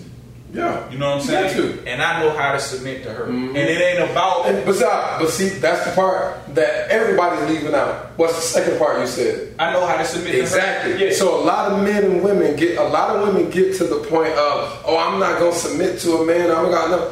No, that's the problem. If a man can submit to you, then you should know how to submit to him. Not even if that. If he can submit to you, if he's worth submitting to. Yeah, worth submitting to. You see what I'm saying? Yeah. So... You have to present yourself in a certain way for a woman to, especially a black woman to. Mm-hmm. So now, niggas looking mad weak out here. Real. And women are becoming men. Women are taking on men roles in the household. Why you think when you date a chick, you know what I'm saying? It's like dating a chick now is like dating a man and a woman. No, that's why. Exactly. And that's why you're seeing. Just in the black community, why marriage ain't happening because it's too hard. It's too hard. Dudes is just like, man, I don't want to be married to no dude. Yeah, like you gotta take, but you don't even know what you're doing. You know what's funny? Like, what's this? 2019? I want to say like for the past 5 years. So that all the dating I've done in that time, it's crazy because all the women made more money than me. You know what I'm saying? And it's like, I think only 2 of them were like younger than me. But they all made more money than me, and they all had this thing where it was just like, you know, oh, you need this, and that, and that. Because everybody see my daughter, and it's like, oh, woo-woo. In the beginning, I'm like, tell her from the jump. Nah, this is not it. And then my mother, my life is suspended. You know what I'm saying? I'm a single father. I ain't shit. You don't want nothing to do with me. You know what I'm saying? You don't want nothing to do with me. Oh, it's okay. You're a nice guy. That's how y'all gonna live and die by the nice guy shit. I'm letting you know. You feel me? But... That's here on there. But the thing is, like, that 5-year period, like, of me dating, you know what I'm saying, different women, it was hard for me to get used to, but I ain't never seen my mother paid for nothing. You know what I'm saying? Like, so it's women out here, guess, they doing good in their careers, and went to school, got a good job, you meet a nigga, you know what I'm saying? Oh, I'll give you this, or I'm like, nah, I don't take no gifts, none of that. My birthday, I don't even want you to give me nothing. Give me a hat, give me some gas and some live creek. You know what I'm saying? But the thing that threw me off was... I'm offering like to do things for my daughter, and then for me it's a respect thing. I'm like, nah, her mother, she's in the picture type shit. Like, let her do that. Yeah, she got women are now like because they're making money, more money than men, or you know, for the most part, they taking on this role like they really are embracing this. They naturally take care of niggas, but they doing it in a way that niggas normally take care of women. And so like me personally, I couldn't like make that no habit. It feel weird. Me and my man always used to talk about this. I'm like, bro, I can't ask you. You're not finna be stop trying to pay for shit for me. You know what I'm saying? Because it's like I appreciate it, but like, man, I kind of feel like I'm using you. You feel what I'm saying? Because now money is taking such a higher seat in the relationship spectrum. Because I mean, just look at it. I mean, half the marriages end because of financial problems or whatnot. Because you get into this situation to where. A guy fronts. Yeah. You know, he gets the woman doing it this way, and then realistically, like, man, you're going way above and beyond your means. Like, and realistically, you probably didn't even have to do all that to get it. Mm-hmm. Yo, you got married and you ain't never lived by yourself. Yeah. You don't know how to pay bills. You don't even know how to pay bills. So, you know. And that's a big thing. Yeah, absolutely. Especially a dude living in a major city as a single dude. Yeah. And not knowing how to pay your bills and everything, like, oh, I'm finna get married. Like, that was me. That should have ended. That was me, like, before I met my wife, like, even as I met my wife, I was making money and blowing through it. Yeah. Like, blowing through it.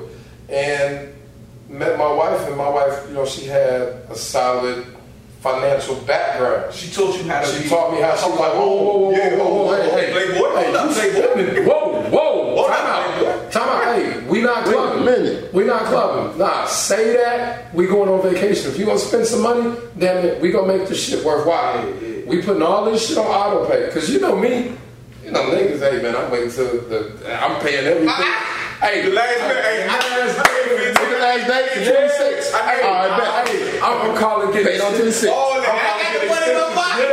I'm calling to get extensions, all that. How much I gotta pay now? Nah, my wife, hey, auto pay that shit. Auto pay, and I was just, you know, it took me so much easier. It's so much easier when you get to that point. And I understand, like some people, like, well, you know, I get to that point. I get that, but you can get to that point, and you honestly, you should be working to get to that point. Yo, a man cannot be a god. A man cannot be a god without a woman. Oh no, no.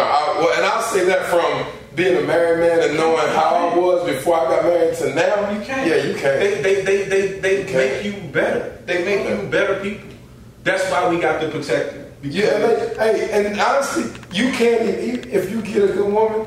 You can't even fight that shit. No, you can't even fight. You can't even fight. Everything fucked up that you do, dog. She still gonna come at you and be like, "Nah, you ain't shit." Yeah, and it's crazy because you are gonna be like, "I need this, man." You know what I'm saying? Yeah. No damn way you fucked up. Shit. You feel like that's crazy. Who said that? The pastor. I heard the pastor say that shit this morning. He was like, everything God made was good except for one thing. He was like, with man. When he finished man, he was like, this is not good. Then he made woman. Yeah. And that's crazy that you say that. That's just how it is. And women to this day want to be us because they think, I don't know what the fuck they think. But it's like, y'all got to understand y'all true power, bro. Like, I ain't no pussy never made me do nothing. But I have done shit for women that I respected because they move because they don't need me. They just allow me. You know what I'm saying? Like you always gonna fuck with women that don't need you. Like that's a fact. They're allowing you to be in their space. I just said this the other day. I always mess with women that was, I wouldn't say above me, ahead of you, but yeah, they've always been sharper than me. Mm-hmm. Like that's who really taught me how to get fly, like on how to eat right, mm-hmm. How to do shit. How to move money. They taught me how that shit. And I don't keep a lot of niggas around me. I like to have women around me because a woman will never be jealous of a man. Yeah. And the thing about this is even with that, like me, like me, I'm balding.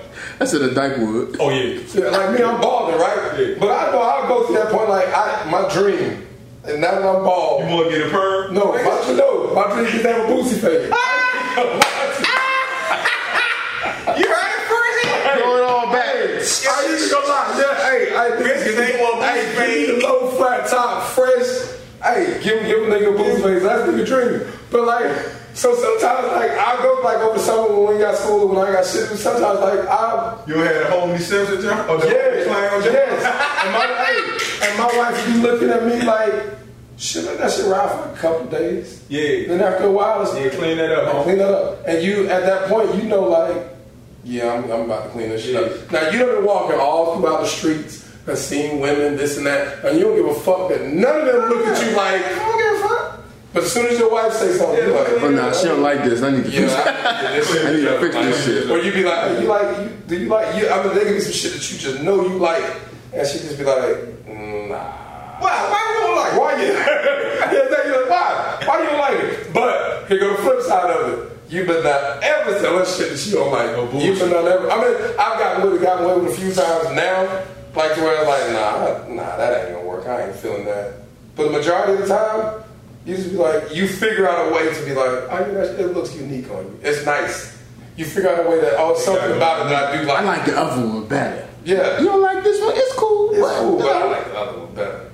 So I mean, a man, any single dudes out there. Go find you a good woman, and I promise you, man, your life gonna take off. Man, fuck that. Do what you supposed to do, and the perfect jump gonna fall right in your lap, dog. Man. It do, man. Mine fell right in my lap. Just do what the fuck you supposed to do. Stop worrying about bitches. Stop worrying about being fly and all that shit. Cause the minute you think you're not fly, the baddest jump gonna walk across your line. And yeah, being fly is not what you got. Yeah, I've been like Chuck for 6 years, still been pulling them. You know what I'm saying? My wife's a bubble vest. Yeah, see. Without the boozy face. With the DMX though. And the bad part about it, now we're gonna go into this like later. But like overall, when I met my wife, like, and I even told her, like, I literally thought my wife was gonna be a jump off. Wow. Because she was still, I was still living in Atlanta. You thought? And she was still living here. Oh, she was living here. Have a good time. And so she was in town for Thanksgiving, and like I said, we all got the same friends, and I was like, come through. And I literally met her that Friday. I guarantee she can tell you a story. I booked a flight to come up here the next week. Yeah, so she tricked you. Yeah, she was all, I mean, like. Yeah, let me get that. Yeah.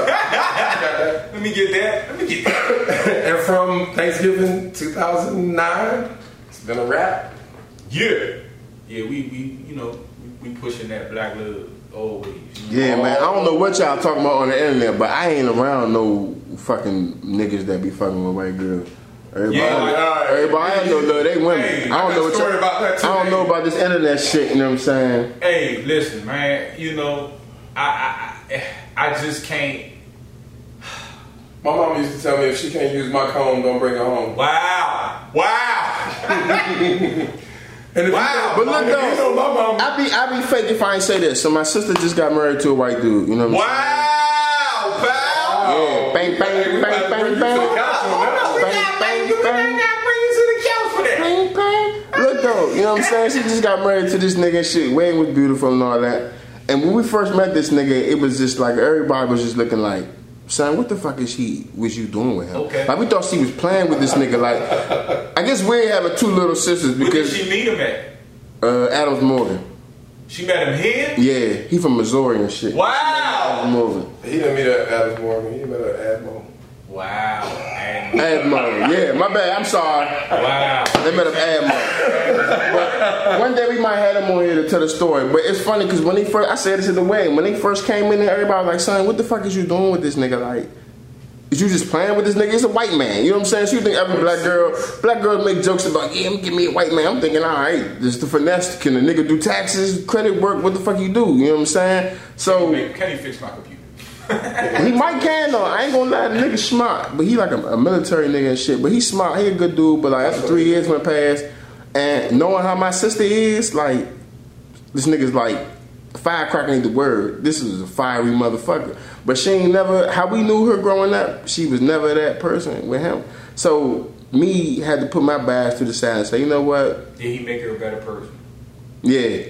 I think they make each other better. I don't know for his part because I don't know that nigga. And at the end of the day, but I guess that's the only. That's what made us all comfortable. Like me and my brothers and my fathers. Like this nigga really loved my sister, so it's like I can't. Missy shaking his head on that. Missy shaking. Why? Why? I mean, if at the end of the day, if Missy's against love, if the white Joe make you a better man, it don't. Wow, Missy. It don't. Ain't no way. A relationship with a white woman make me a better black man. That's a fact. I agree with that. No way. Hey, to each his own, but I do agree with that. It's nothing like a black woman for a black girl. But I will say this: everybody should step outside once in a while. You know what I'm saying? Just you think so? Yeah, you gotta know what you get. You don't really appreciate nothing until you've been on the other side. They'll get you a light skinned girl, a dark skinned girl, they'll get you an African girl, yeah, I don't know. They'll get you an Indian girl. Now look though. The one thing I will say is all women the same. Like people do shit culturally, different shit culturally, yeah. And a lot of people say black women strong and this and that and that. Man, look. No, it's a white shit. All women, Migos, Italians, Asians, all women got that dog in them. They all, yeah. Right, so right. They all. Yeah. I think it's just certain shit like women that's not black, they're not used to getting wooed like how we woo black women. Like black women, when we do it, it's annoying. Like all that cameo or sweetheart or look at you looking like black women be annoyed by that shit. No, that's not true. Well, no, that's not true. Sometimes they only want. Yeah, sometimes they only want bothered. But Asian white women don't never get that shit like ever. Like Migo, nah, they don't get that. Like they don't get that shit. Like they men is different. They men approach them like everything's like robotic. Like. Pleasantville and shit like fuck now. Like hi, my name's John, I go to Hofstra, you know what I'm saying? Like all that shit. Wow, like wow. Ain't no a black nigga see a white girl, first thing he might do, he gonna spit game. Compliment her, woo woo woo. You know what I'm saying? A white boy spit game, it's a little sound a little different. You know what I'm saying? Like, a black nigga is constantly telling you how good you look and how, you know, this is that and this and make you feel good. He making you feel good the whole time. So, a white nigga is making himself feel good, but making you believe that he's good when he tells you. Right. Yeah. So some women, they experience with men be different, so they give us the pussy easier than, you know, black women would. How you think your brother-in-law got your sister? Ooh. Look at this nigga antagonist. Hey, antagonist. How you think he? How you think? Man, he has she ever dated a white boy before? Nah, but I ain't gonna lie, this shit gonna sound corny, but I think she just fucked with him because he was a nice guy type shit. You think she was just tired of being fucked up? Yeah, she was tired of the game. Damn. You feel what I'm saying? Like, but the nigga would just change the pace, nice type shit. But that's what I'm saying. That's what happened to a lot of people. Now it could have been a nigga that was black, but just a nice guy. But it's demographic. You gotta play the demographics. It's where you live, what you attracted to, what you allowed to be in your space. Well, what made her? That's what I'm saying. So her attraction wasn't physical. No, I think it's deeper. It was a deeper connection. Because you can't. I think as people, you don't marry nobody you just think cute. You feel what I'm saying? Like, I ain't married no chick because she got fat ass ever. Like, I feel something. You feel what I'm saying? If I feel something, I marry chicks because they got a fat ass. Oh, no, I ain't doing that. I ain't doing that. Wags cost a lot of money, man. That's a fact. Niggas is doing that. But I think like. I feel like if you get married to somebody, you should marry them because you feel something, not because like something how they look or what they got. Like if you don't feel it. So Missy, do you agree with that? Yeah, I agree with that because I think like you don't think they should. As long as they got white, you can't feel that. This nigga said, "As long as they got white, fuck I ain't nah." I mean that shit. I mean, because I've been in a situation where I've been invited to an interracial wedding of someone that's very close to me. Word? And you ain't go? My nigga. Damn, Missy. You want me to tell you how I turned it down? How you turned it down? Man, just keep your postage, man. Damn. Are you serious? Yeah, man, I don't. So we really not with that shit at all? No, not at all. He from Georgia. Not at all. And it's not even that. It's not. White people, it's just one. I'll take it back. She acts and Hittites never married. That's true. You know what I'm saying? Yeah. You know, Jews and Israelites never married. Yeah. And so we were one of the first, you know, white people in Europe didn't marry Africans. Yeah. If you were from Nigeria, you married somebody. If you're Igbo, you married another Igbo. You didn't marry Yoruba. And so, you know, we get to the situation now, especially as black people, to where we lose all of that.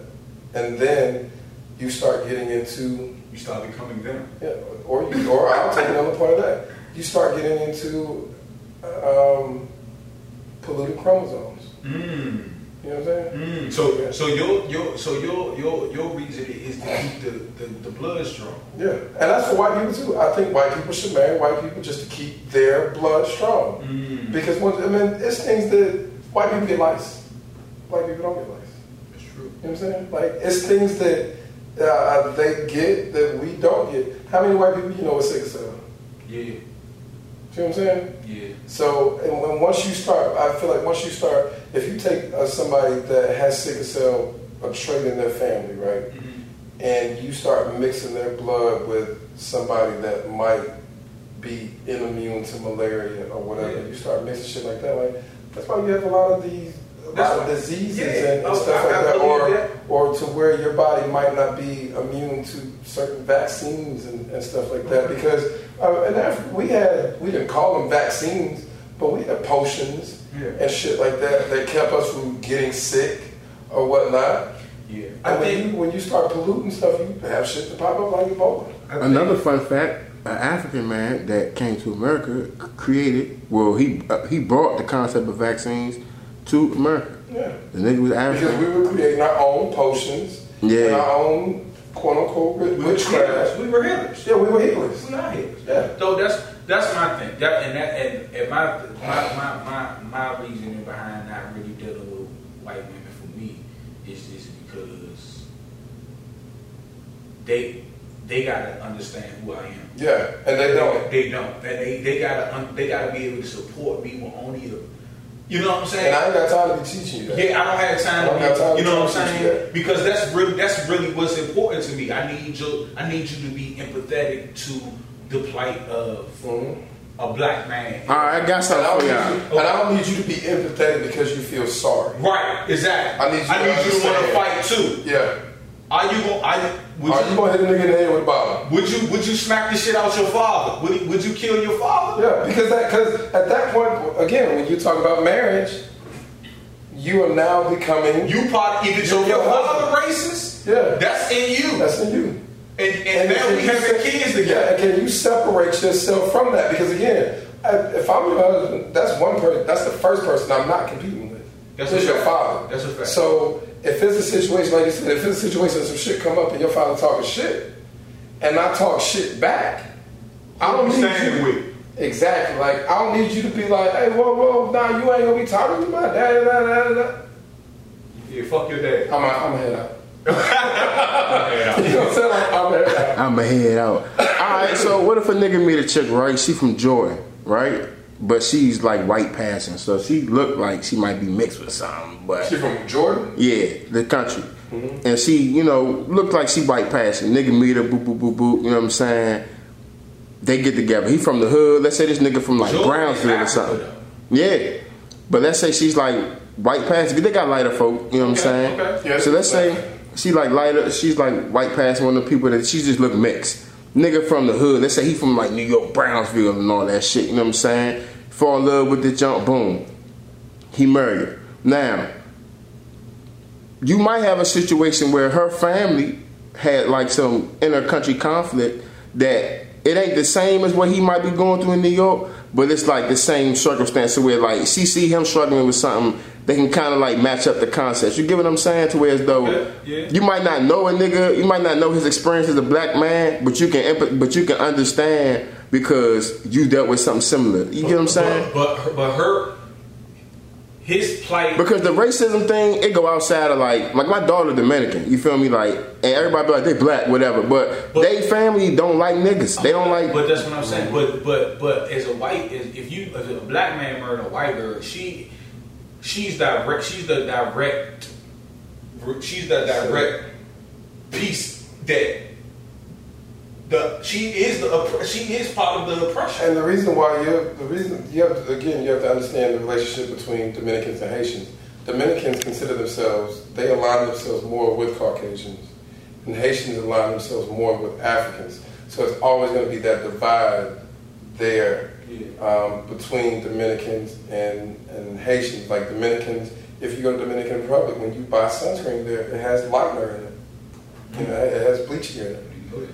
Just like when you go to Southeast Asia, as much sun and stuff as it is in like Thailand and places like Cambodia, everybody wants this white, fair skin. Right. Because of the message that they've put out. White is easy. Exactly. But look at, take for instance the things that black people that we talk about, white people, how to take baths, how to brush their teeth, and stuff like that. And look at all the products that white people use. We talking about politics. All the products that white people use. Yeah, we talking about politics. All the products that white people use to keep themselves up and the stuff that goes in them. But then you look at all the products that are marketed for black people, everything is natural. Like even when we talk about our hair, you know, women get a natural. You never hear they say like a white woman getting natural because you can't. There's nothing natural about you. A synthetic. Give me a synthetic. You know, like, there's nothing natural about you. Like even if you say like, well, yeah, this is my hair. I never put any product on it. It will still never be natural. There's nothing natural about you. And what's in your body has been polluted in so many different Jewish people with Eastern Europeans, Northern Europe, you know what I'm saying? Like they've been off the animals. They like to fuck animals. Yeah, exactly. And so when you start thinking about black people, we were true. Like I said, I'll take back Nigeria. Like Europeans married Europeans, Igbos married Igbos. Like that's how it was, and it still is to this day. I think white people just go against nature, period. Like, yeah, they are. They go against the grain. That's why I say I believe homosexuality. That's a European. Oh yeah, that's definitely a European. That's not a. That's because not look at Africa. Look at the countries where you can still be killed for it. Yeah, Africa, Jamaica, Southeast Asia. But they say that's hate. Is that hate? But no, it's the same. Like this is gonna sound so crazy, but like To understand certain things that was done in history, you got to understand the point in time period where it was happening. So like anything, anytime it was like a serious disease or outbreak, they used to burn motherfuckers who was getting chicken pox and shit. You know what I'm saying? Like malaria. The malaria, the black plague and all that shit, where niggas just didn't want to take baths and didn't know how to be clean. But even if you take HIV, because that's a newer disease, you know what I'm saying? It's still, even outside the homosexual realm, sodomy, that's why that shit was illegal in so many, like, in states and, you know, across the country. Sodomy brought, they looked at it as, okay, you can get disease from sodomizing another person. So if this happens, then we have to do this to the extreme. So it's like, back then, I don't think they was talking, they was moving on some I hate homosexual shit. I think they were just moving on some, look, so y'all be having too much fun, like fucking in the ass sometimes, but people keep getting sick. So if y'all do that shit again, we gonna have to do this to y'all. I don't think it was really a, oh, we hate y'all niggas and y'all, you know what I'm saying, we gonna kill y'all. I think it was more so that was their way of saying, look, I think this is how we stop. It was disease control. Yeah. Disease, yeah. Okay. Okay. So you still think it's a disease? What? Homosexuality. Oh yeah. Listen. Now I think it is. I don't think at that point it was. Well, okay, I tell you, like, disease, it was a disease then, but I think now it's more a, or I can, like, you can categorize. No, I'll categorize it as a catastrophic disease. So you don't think people born that way? Hell no. Hell, that's a whole nother. We need to talk about that. No, I do not think. No, homosexuality is a learned behavior. Just like you do not come out knowing how to tie your shoe, button your pants, or anything like that. You don't even come out knowing who your parents are. So there's no way that you can come out as a homosexual. Homosexuality is a learned behavior. You've heard it. Give me in the camera. Yes, me, AM 420 Radio is letting you know homosexuality is a learned behavior, just like you learn how to tie your shoe, just like you learn how to scratch your back. Wow. And now it's a classification. I mean, you look at it like, it's hard to like, and people get upset, but it's like you gotta look at it for really what it is. Kalani was just in a relationship where she was homosexual, lesbian, then she was with a man that was bisexual, right? And so now they all about these classifications with the letters and all of this. And then she's in a relationship with a man. You know what I'm saying? After having a kid, with a straight man after having a kid. So she's in a traditional straight relationship. When it's like, when people see things like that, and then you look at the landscape, especially political, what's being afforded to the homosexual community, what rights they're getting, what the protection they're getting, the opportunities and all this. It's like, this is literally like a chick can wake up one day and say, I don't want to be gay no more. Like, and this happens. A man can wake up and say, I don't want to be gay no more. And you know, and just, but you're still afforded that rights. Like, the whole reason in DCPS we got extended family leave is because homosexuals wanted to adopt kids. But you wasn't even allowing parents, mothers, fuck the fathers, you wasn't even allowing mothers to take off extended periods of time after childbirth. But the homosexual community came in and said, we would like to adopt children. We want to be able to stay home to ingratiate these children because it's going to take longer process. We need rights. And they were afforded this right. And so I think the people get upset because they say, look, y'all doing all this for these people. And it's like, we can't change. Like, right, y'all niggas can't walk down the street and trick nobody into believing that y'all not black. That's man. But as a homosexual, I don't know you're a homosexual until we sit down and have a conversation. I don't even give a fuck. So what I call that is an artificial population. Wow. They created an artificial population. They created a point where anybody can join. Anybody can join. Anybody. Like, again, you can't decide that I want to be white or I want to be black or I want to be Asian. Like, that's the population that you're born into. Right. So when I say artificial population, artificial is something that's created. Right. They created a full-on artificial population. So don't even worry about being black. You're gay. Mm-hmm. Yeah. So that comes first. That comes first. You know who the nasty people were about the dog park at the meeting? A bunch of gay folk. This is a true story. A gay guy, I'm dead ass. I'm at the Accrington Civic Association meeting on 152 T Street, whatever the fuck the address is. Northeast. We in the apartment building, we in the meeting, and two gay white men were talking about how they wanted the affordable housing and the elderly housing for the McMillan project to be built in Southeast. Now, y'all familiar with DC. North Capitol, Southeast, it's a ways apart. You feel what I'm saying? That's a distance. So you telling me you gonna separate the elderly population from the resources because y'all want to.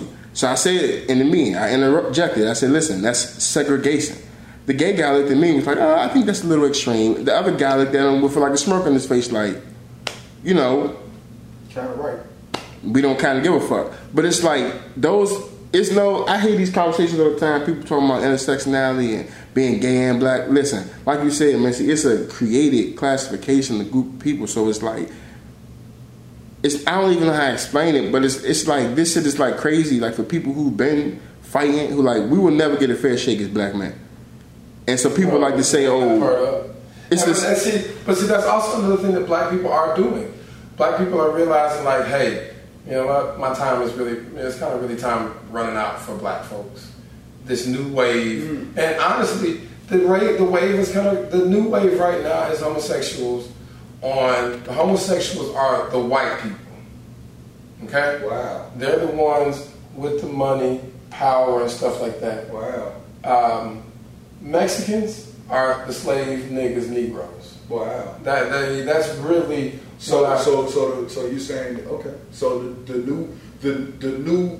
synthetic population is taking over. Yeah, and that's what's happening. Like a synthetic population, and it's going to continue to happen like that. I mean, they're trying to create pedophilia.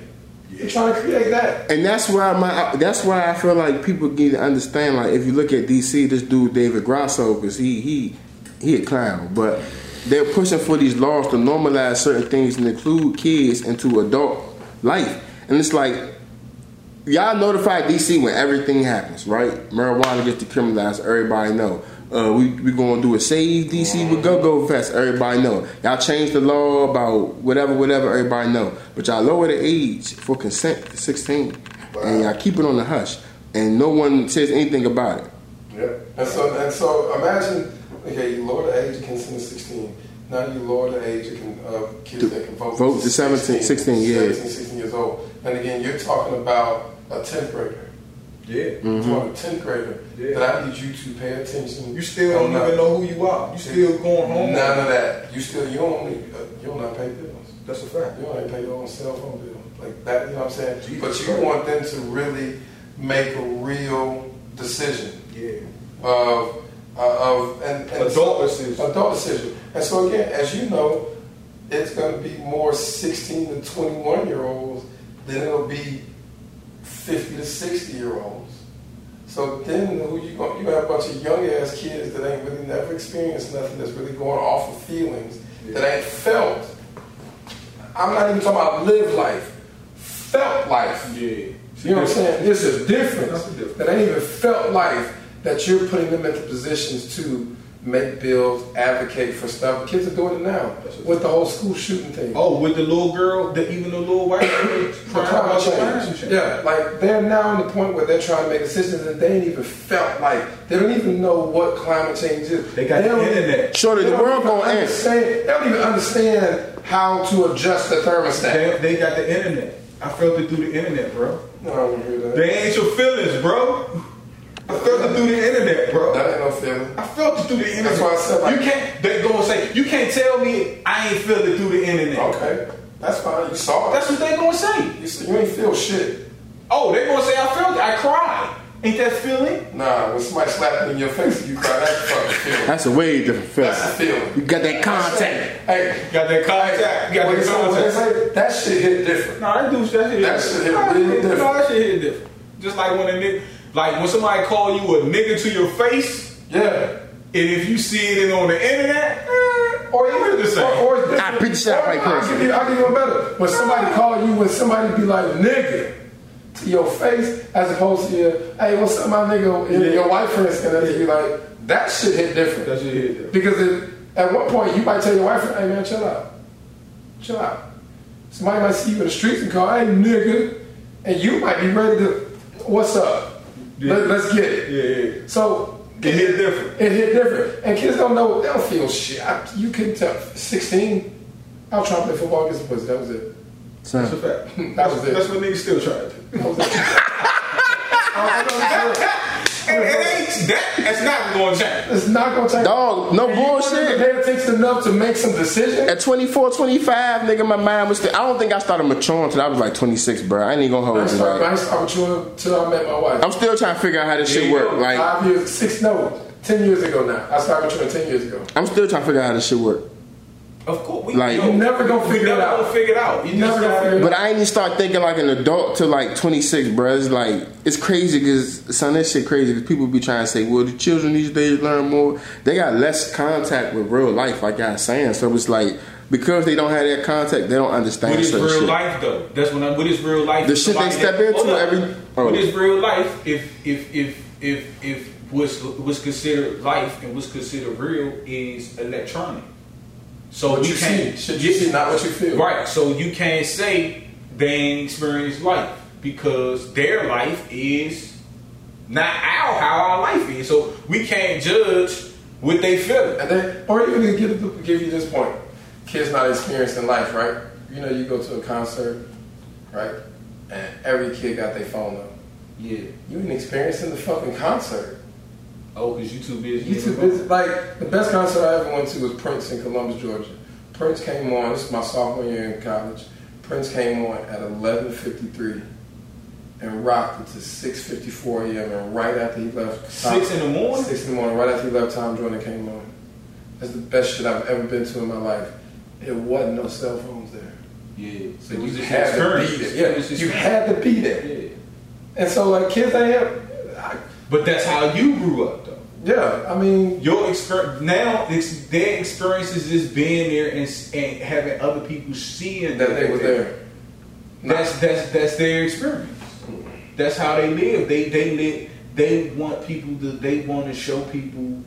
They're show-offs. Yeah, show-offs. They want to show people what they're doing. You know what I'm saying? That's the world we living in. They can't even not do a crime. You know what's crazy? I was thinking about this shit the other day, dog. All this shit be happening. You recording robbing the nigga? And the nigga that's robbing the nigga, you let the nigga do it. You like, hey man, you got that nigga like hold it, ain't that shit? And now you the snitch, cause you got the camera, so they police gonna come to you and be like, hey. That whole point, ain't they don't say my name. It's different. Stacy? You don't say my name. Yo, it's a different mentality out here, bro. That's what I'm saying. We gotta kill all of this shit. Oh, we gotta kill all of this wanting to be seen and wanting to be. We gotta kill all of that shit. All this LeBron ass shit, man. Yeah, that LeBron ass shit, you know. Like, why the fuck you putting a wig on? You hoop, my nigga. Why you put your wife on camera like that, bro? She looked like she was cool with it, but at the end of the day, like, bro. You think his wife sometimes be sitting there looking at him like, man, you cool. Of course. Or that nigga might be, she there for the money. She know he a fun boy. And these niggas, take for instance, they had Gabrielle Union yesterday on ESPN. Yo, Dwayne Wade done gone on the deep end. Yeah, that nigga tripping, man. That nigga... nigga went on deep. But the thing about this though, him living in Miami, that turned him off. Yeah, that shit ain't far. That shit ain't far. Cause he a Midwest nigga. Ain't he a Midwest nigga? Yeah. That nigga from Chicago. Gabrielle Union. I ain't know she was from Nebraska. That nigga from Chicago. Yeah. Like, man, them Chicago niggas crazy, man. That nigga went to Miami and turned up. That day, man. That nigga's him. Yeah. Chicago. Well, I ain't from Chicago. Yeah, that shit weird. Dwayne Wade, man, that nigga was some other shit.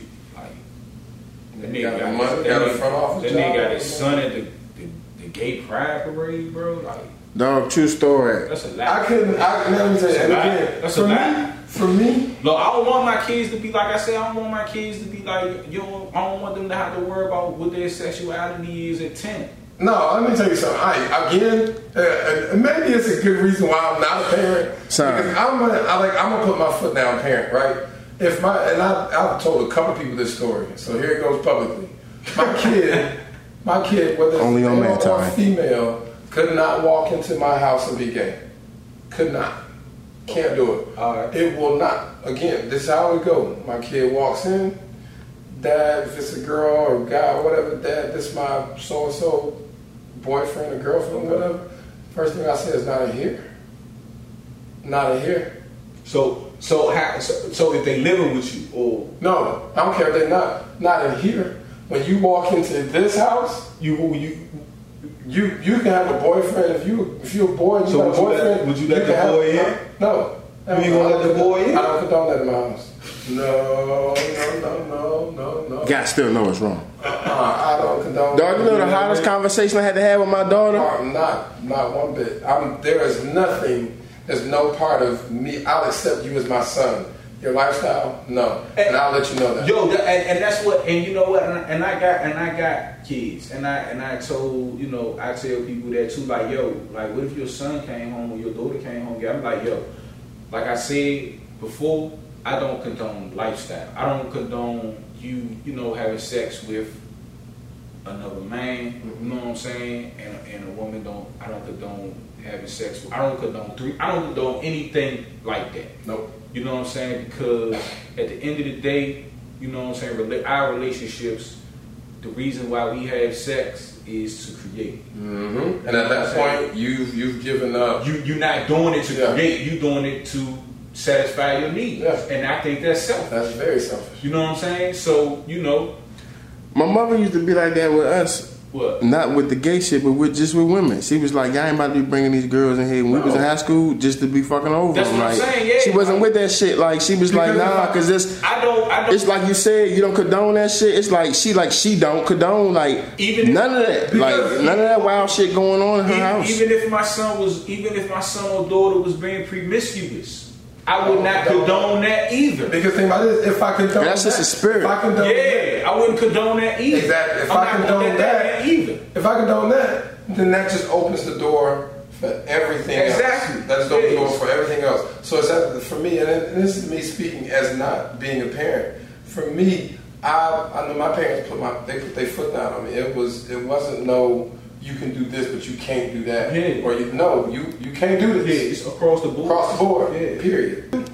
But see now you got to deal with them consequences. But see now it's become acceptable to be. Nah. I'm not gonna say it's become acceptable to be gay, but it's become like you said, a synthetic new kind of thing to do. It's the new normal. It's right? Like yeah. So I'm like yo. So like that's what I'm saying. I don't condone the lifestyle. Like, you know what I'm saying? And just like I don't condone fucking all kinds of chicks and women. Mm-hmm. I don't think that's cool either. Right. So it's not just about homosexuality. It's about the lifestyle. It's about that kind of lifestyle. And see, the thing about this, it takes, overall, throughout that whole situation, it takes a person becoming mature. Like, I'll say that as a youngster, I wasn't out chasing women. Absolutely. But I mean, as I matured, then I learned it could lead to destruction. So when you're talking to kids about homosexuality and they haven't even matured to understand themselves yet, relationships, then now you're teaching them something artificial. Mm. You know what I'm saying? Mm.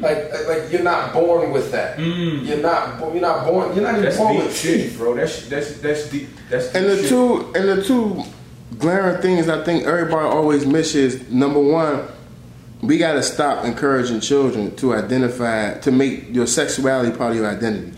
Like you somebody before you can even fuck. So we gotta stop making that identity, whether it's boy, girl, can you gay, give whatever. An example of that, so don't get that mixed up. So when you say, I got two kids, my children are who they are right now. Neither one of them is at the age where they can have sex. They both have their one's forming an identity because she's 3 months. The other one has an identity. Who you are, whether boy, girl, whether you like girls or boys, whatever, your identity should never be tied to sex. It's an action. Like you say, it's for reproduction. So the whole mentality that I am this and this is who I am as a person, like that means the lifestyle is like overt because you're saying to me that you are only who you are because of your sexuality. That to me that sounds crazy. And I think the second thing is, I think a lot of people don't understand that every connection don't gotta turn to sex. Nope. So you might have a friend, straight dude with a girl. You might have a friend, y'all clicking, whatever. Son, you don't gotta fuck her. as a nigga that fucked up relationships with friends before, because it was just, man, I think I'm supposed to be here. They don't gotta be like that. Sometimes, a lot of times things happen with girls. You got a friend that's another girl, y'all chilling, whatever, woo, woo, woo. Y'all end up forming a relationship, lesbian relationship, gay relationship, and one of y'all still married, and the other one might got a nigga, or both of y'all got niggas and shit, but y'all, like, every time you feel something, you don't gotta fuck. And I think that's a problem. Like, I think a lot of times we be feeling like we don't have a connection. If we feel a connection with somebody, then we have to have sex. Like, no, I don't. That's not the that's not the coping mechanism. Yeah, I think that's what I was about to say. I think, like, even for women, like ladies being women, I think that shit has become like they just want comfort. Like, women want comfort. You know what I'm saying? And it, at this point, it don't matter where it comes from. You mm-hmm. see what I'm saying? If even if it comes from a woman that looks like and acts like a man, you know what I'm saying? They want a masculine comfort, and it's not enough men, real men out here that can give women. Women need undivided attention, bro. They need real life, like real attention. Like they want to be watered. They like flowers. Like, you got to give them attention. You got to talk to them. You got to put them in the sun. Like, you got to cultivate your relationships with women. And I think men don't, you know what I'm saying? Like, we too worried about too much other shit. It's too much ass online.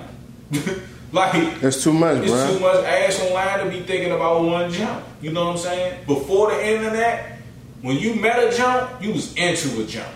Yeah. You know what I'm saying? You know, the rise of the internet has become the rise of homosexuality. You lusting after something you might never see. Huh? You lusting after people that you might never see. That's what I'm saying. Like, that shit crazy. Like, yo, this dog, like, you know, I had a real conversation about, like, this homosexuality. Like, I really want to understand that shit. I really want to understand, like, you know, like, where did that shit come from? Because, like, are you born like that? Or is it a learned behavior? I don't know, but I want to talk to people who are gay so I can understand. You know what I'm saying? Like I said, I'm going to ask questions because I don't know. Like, even with the transgender shit, like, yo, my nigga, you went, like, Bruce Jenner, that nigga went from he was a gold medal athlete to a whole Catholic, like, a woman. So, my nigga, like, it's not no mental illness with that. Like, cause I know back in the day, if you walking around talking about, yo, I'm a duck, and you quacking, and you motherfucking swimming in the Potomac with a motherfucking tail on you, niggas is gonna come get you and put you on the third floor. Like, this nigga tripping. You know what I'm saying? You want to be a duck? Yeah, right over here, Mr. Jenner. Just walk in. But now it's like, yo. Yeah, because this shit, niggas is like, this shit's celebrated for no reason. You know what I'm saying? Like, this nigga he goes off, he changes his whole identity, and all of a sudden, like, now he's on magazine covers, writing books and shit. And it's just like, realistically, like, that's the only reason why you in it for. Because, because you think if people were doing gay people the way they were doing them years ago, you think all these people be coming out like that? What? The way they are now. What you mean? Like, that shit was like a show. Like you said, that shit was like a mental health problem. Yeah. You go to the third floor. So now that it's not a mental health, we celebrating them. We should have now they're talking about. Well, when are we gonna have our first gay or transgender president and stuff like that? Like, it's a thing now. It's like one of those things where it's a box we gotta cross off. You know what I'm saying? Yo. Like, we gotta have a transgender football player. Yo, they got the bathrooms. That shit. Yeah, you know what I'm saying? We did the same thing with black people. We at the point where we were checking off things on the list. First black president, cool. First black billionaire, cool. Now you got the transgenders doing that. Who's gonna be the first transgender? So they following the blueprint. I just told you. They didn't do. But we still ain't got what we needed as black people. Think about that. Let's just unpack this real quick. That's why I broke it down into gays being the white people and Mexicans being the black people. Our time was when it was really white versus black. Now it's the fight over who's going to get whatever resources out there are homosexual versus Latinos. Again, is the president really talking about black people? No. He ain't saying shit. No, but he talking about Latinos and gay people. Absolutely. So that's who, realistically, who, when the president or Congress is talking about something, that's who's really that we're talking about where the money is going at. Military spending, FEMA, Border Patrol, gays, Latinos, right? Now that's what we're talking about in our government society right now. And so when I guess if you look at all the funding dollars, okay, we're putting out money trying to keep Mexicans from coming over. You think all that money's going to go to the border? Nah, they're going to create some programs trying to keep them from coming over here. Mm-hmm. The same programs they could be creating down here in Southeast to help these people get jobs. That if y'all keeping them from coming over here, y'all white sons ain't going to work for y'all.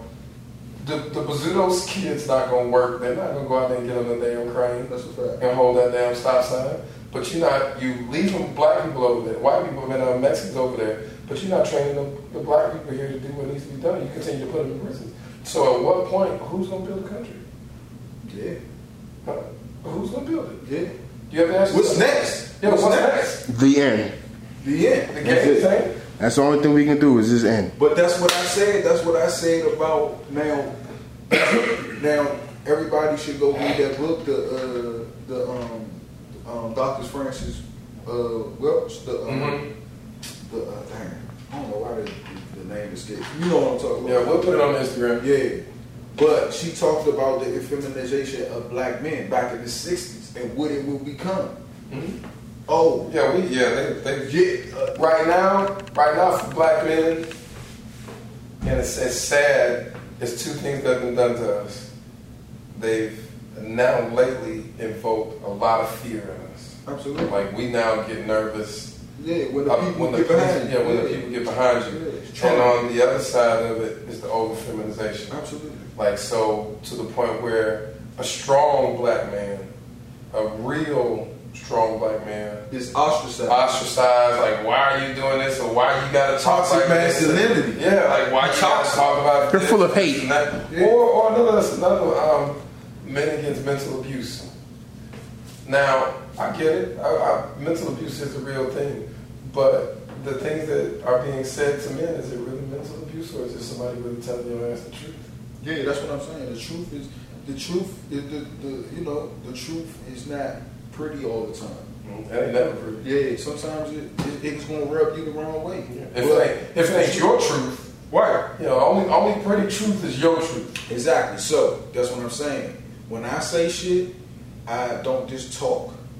I've researched and I found some shit that I thought was right, mm-hmm. and that turned out to be wrong, but it was true. So I had to take it. I don't go seek knowledge to find my truth. Mm-hmm. You see what I'm saying? I go seek knowledge to find the truth. You see what I'm saying? Whether it be good or bad. But see the thing about this though, the difference between you and us and a lot of other people is we're not seeking popular knowledge. No. You know what I'm saying? Everybody's learning about something when 10 people posted it on Instagram. Yeah. You know what I'm saying?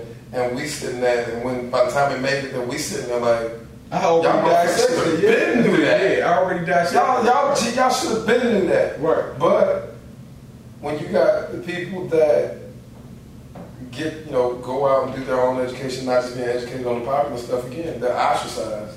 Other people are like, hey, why do you need to know all that? Or what's important to that? Or you need to change, man, it's different now. It's like, okay, if it's so different, let's change the Bill of Rights. Yo, it's not. That's why I said if it is so different now, like, let's get rid of lifetime commitments for Supreme Court justice. Yeah.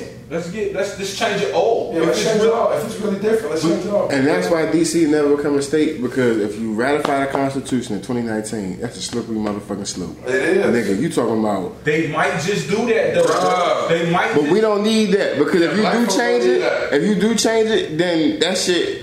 They'll change everything in a motherfucker except for three-fifths man. Like, no. Nah, they'll change that. They'll change that. But you gotta understand, when the Constitution was really written... I went on, most of the Constitution all the way through the 24th Amendment was fully finished out. You had black people realistically, the only people that were factors in that writing of that were black people and white people. Right. Now, you got black people, white people, Indians, mixed, gay people. Yeah. You know what I'm saying? You got all these people that now have to get a piece of it. We want our rights too. We want a piece of this. And realistically, It ain't enough to go. When it was just blacks and whites, it wasn't enough to go around. So imagine trying to get everybody in a piece of power. And then if you say, okay, we're going to ratify the Constitution and redo this whole thing, how many motherfuckers do you think are going to really start running over here? Because I'm telling you, it's not about black and white. It's about money, capitalism first, and power. It's about power. It's about what can you do. Those have no... Like Illuminati, nigga, Illuminati is just not white people. Illuminati is black people. And whoever, you got the bloodline. Yeah. You in there. You in there. Well, communism really be that bad if like everybody was just the same and shit. No, like, communism and segregation could be a cool thing. That's a hot take. You heard it here. If nobody was better than nobody, I think shit'd be a lot different. No, if you said, hey, like if you had three financial brackets, right? Boom, boom, boom. There was no poor, but there wasn't no wealthy. I think everybody would be. I think shit'd look a lot different. If you gave black people everything, if you gave black people Texas up to Nebraska. And you drew a line all the way through to the Carolina, right where Carolina, Virginia is. If you gave black people all of that right there, then what? Should be amazing. You think so? They building it all up. And not fucking. And don't fuck with us. Don't fuck with us.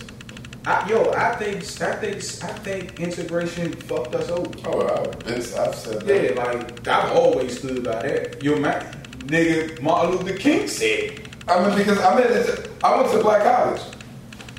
Integration, as you see the way black college is now, for I'll tell you about it, like black college is an experience. Yeah. Like it ain't just going to school. Like that shit is an experience. You learn how to dress. Yeah. You learn how to talk. Yeah.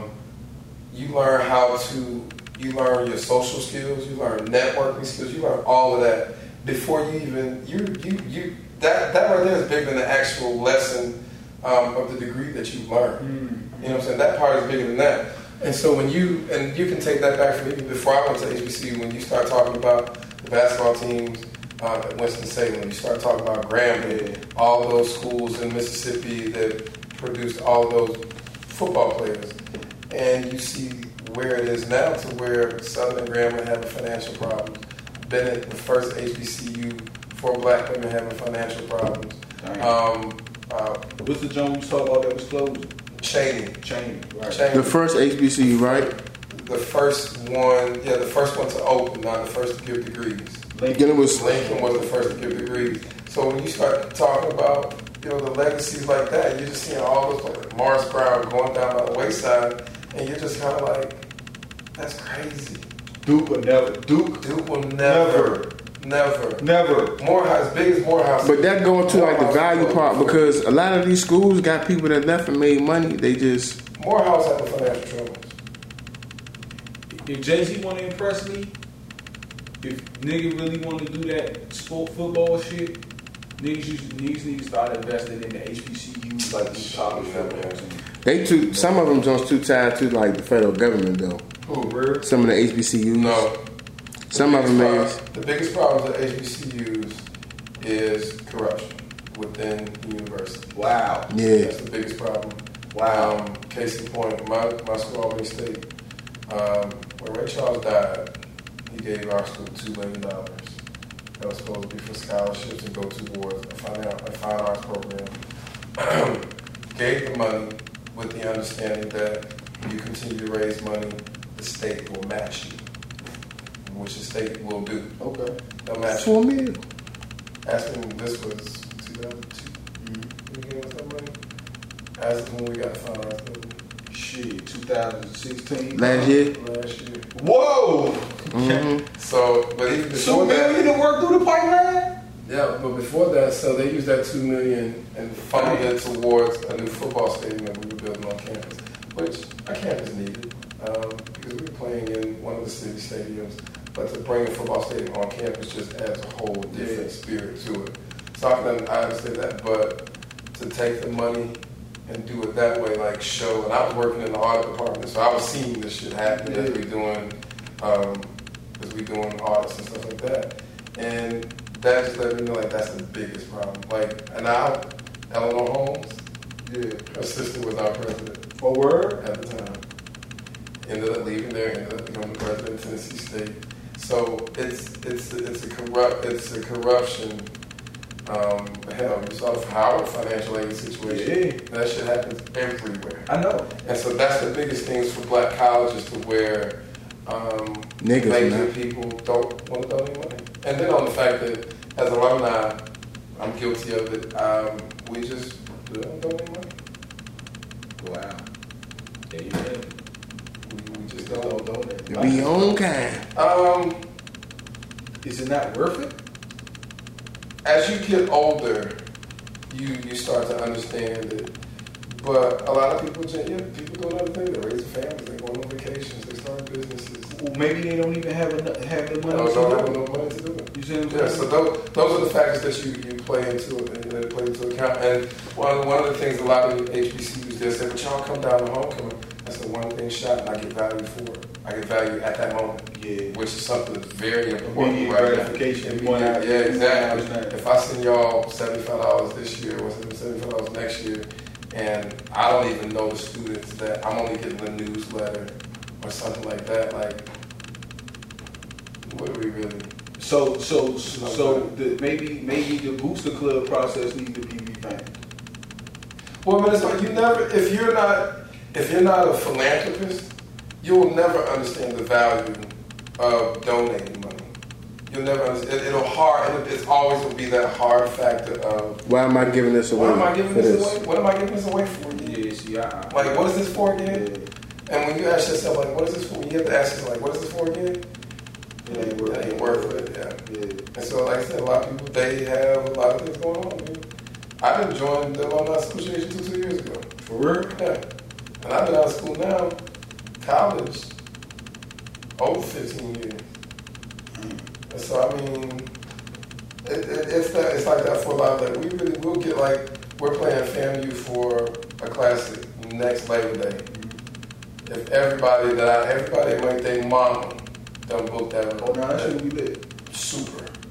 Everybody and their mama done booked the room and whatnot to where it's going to, in some instances, probably hurt our yearly homecoming festivities. Because a lot of people that would have gone to homecoming, they're going to make that trip to Miami. This is FAMU. We haven't played FAM, which was a big rival in the 60s and 70s. Yeah. I mean, you're talking about a campus that FAMU's an hour and a half away from us. Like driving from here to Towson. Yeah. It's an hour and a half. Yeah. And so it's always been a closeness, but we never really played any type of sport together. Yeah. And so now, to have all of that come full circle, yeah, they go into that. But Alumni Association's not going to be out there like, hey, just donate $10. Just donate $10 today. They're going to always have something crazy on the point of like, we want you to donate $100 today. Dang. For what? You like, for what? For what? For what? Yeah. Well, you go to homecoming and you want to go to like a scholarship banquet or whatnot. And the ticket's $150. Okay, I got a wife. $300. Yeah. I bought a flight down here. I rented a car. I got a room. I'm having to buy alcohol. Where the hell is she at? I'm shot straight. And then you also want me to kick out another $300 from scholarship banquet, which I'm a financial guy. Y'all at the Albany Civic Center. It's about $25,000 worth this out. Catered food, open bar. You still a band? Somebody still. Wait a minute. Ain't no money. Y'all ain't enough people to cover this. Y'all ain't making no money. Oh, I just paid for the party. Nah, I'm definitely not giving my $300. Once you start doing the numbers, and a lot of people start doing those numbers, you're just more like, I'm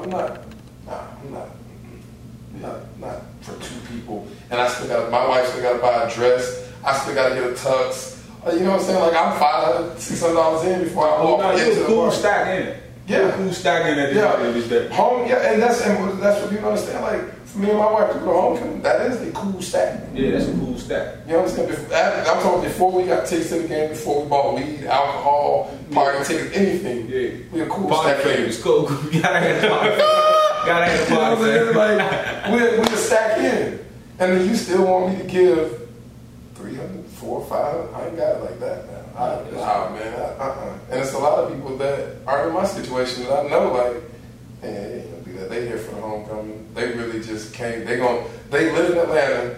They gonna drive down Saturday morning, not go to the game. Gonna bring their liquor. They gonna get it up on the yard, and they probably gonna drive back Saturday night. Ain't spent not a whole lot of money. Yeah, that's a lot. You know what I'm saying? This is it's crazy. Yeah. I hope y'all enjoyed. I know we took y'all on a ride today. Yeah, this was a long. Yeah, man. Good information in the dark. But I hope y'all enjoyed. Again, man, November 15th, make sure you say the date. I'll skate. Alright, skate on Anacostia. You know what I'm saying? Support that real shit. Tickets are up. Tell somebody about it. Tell somebody.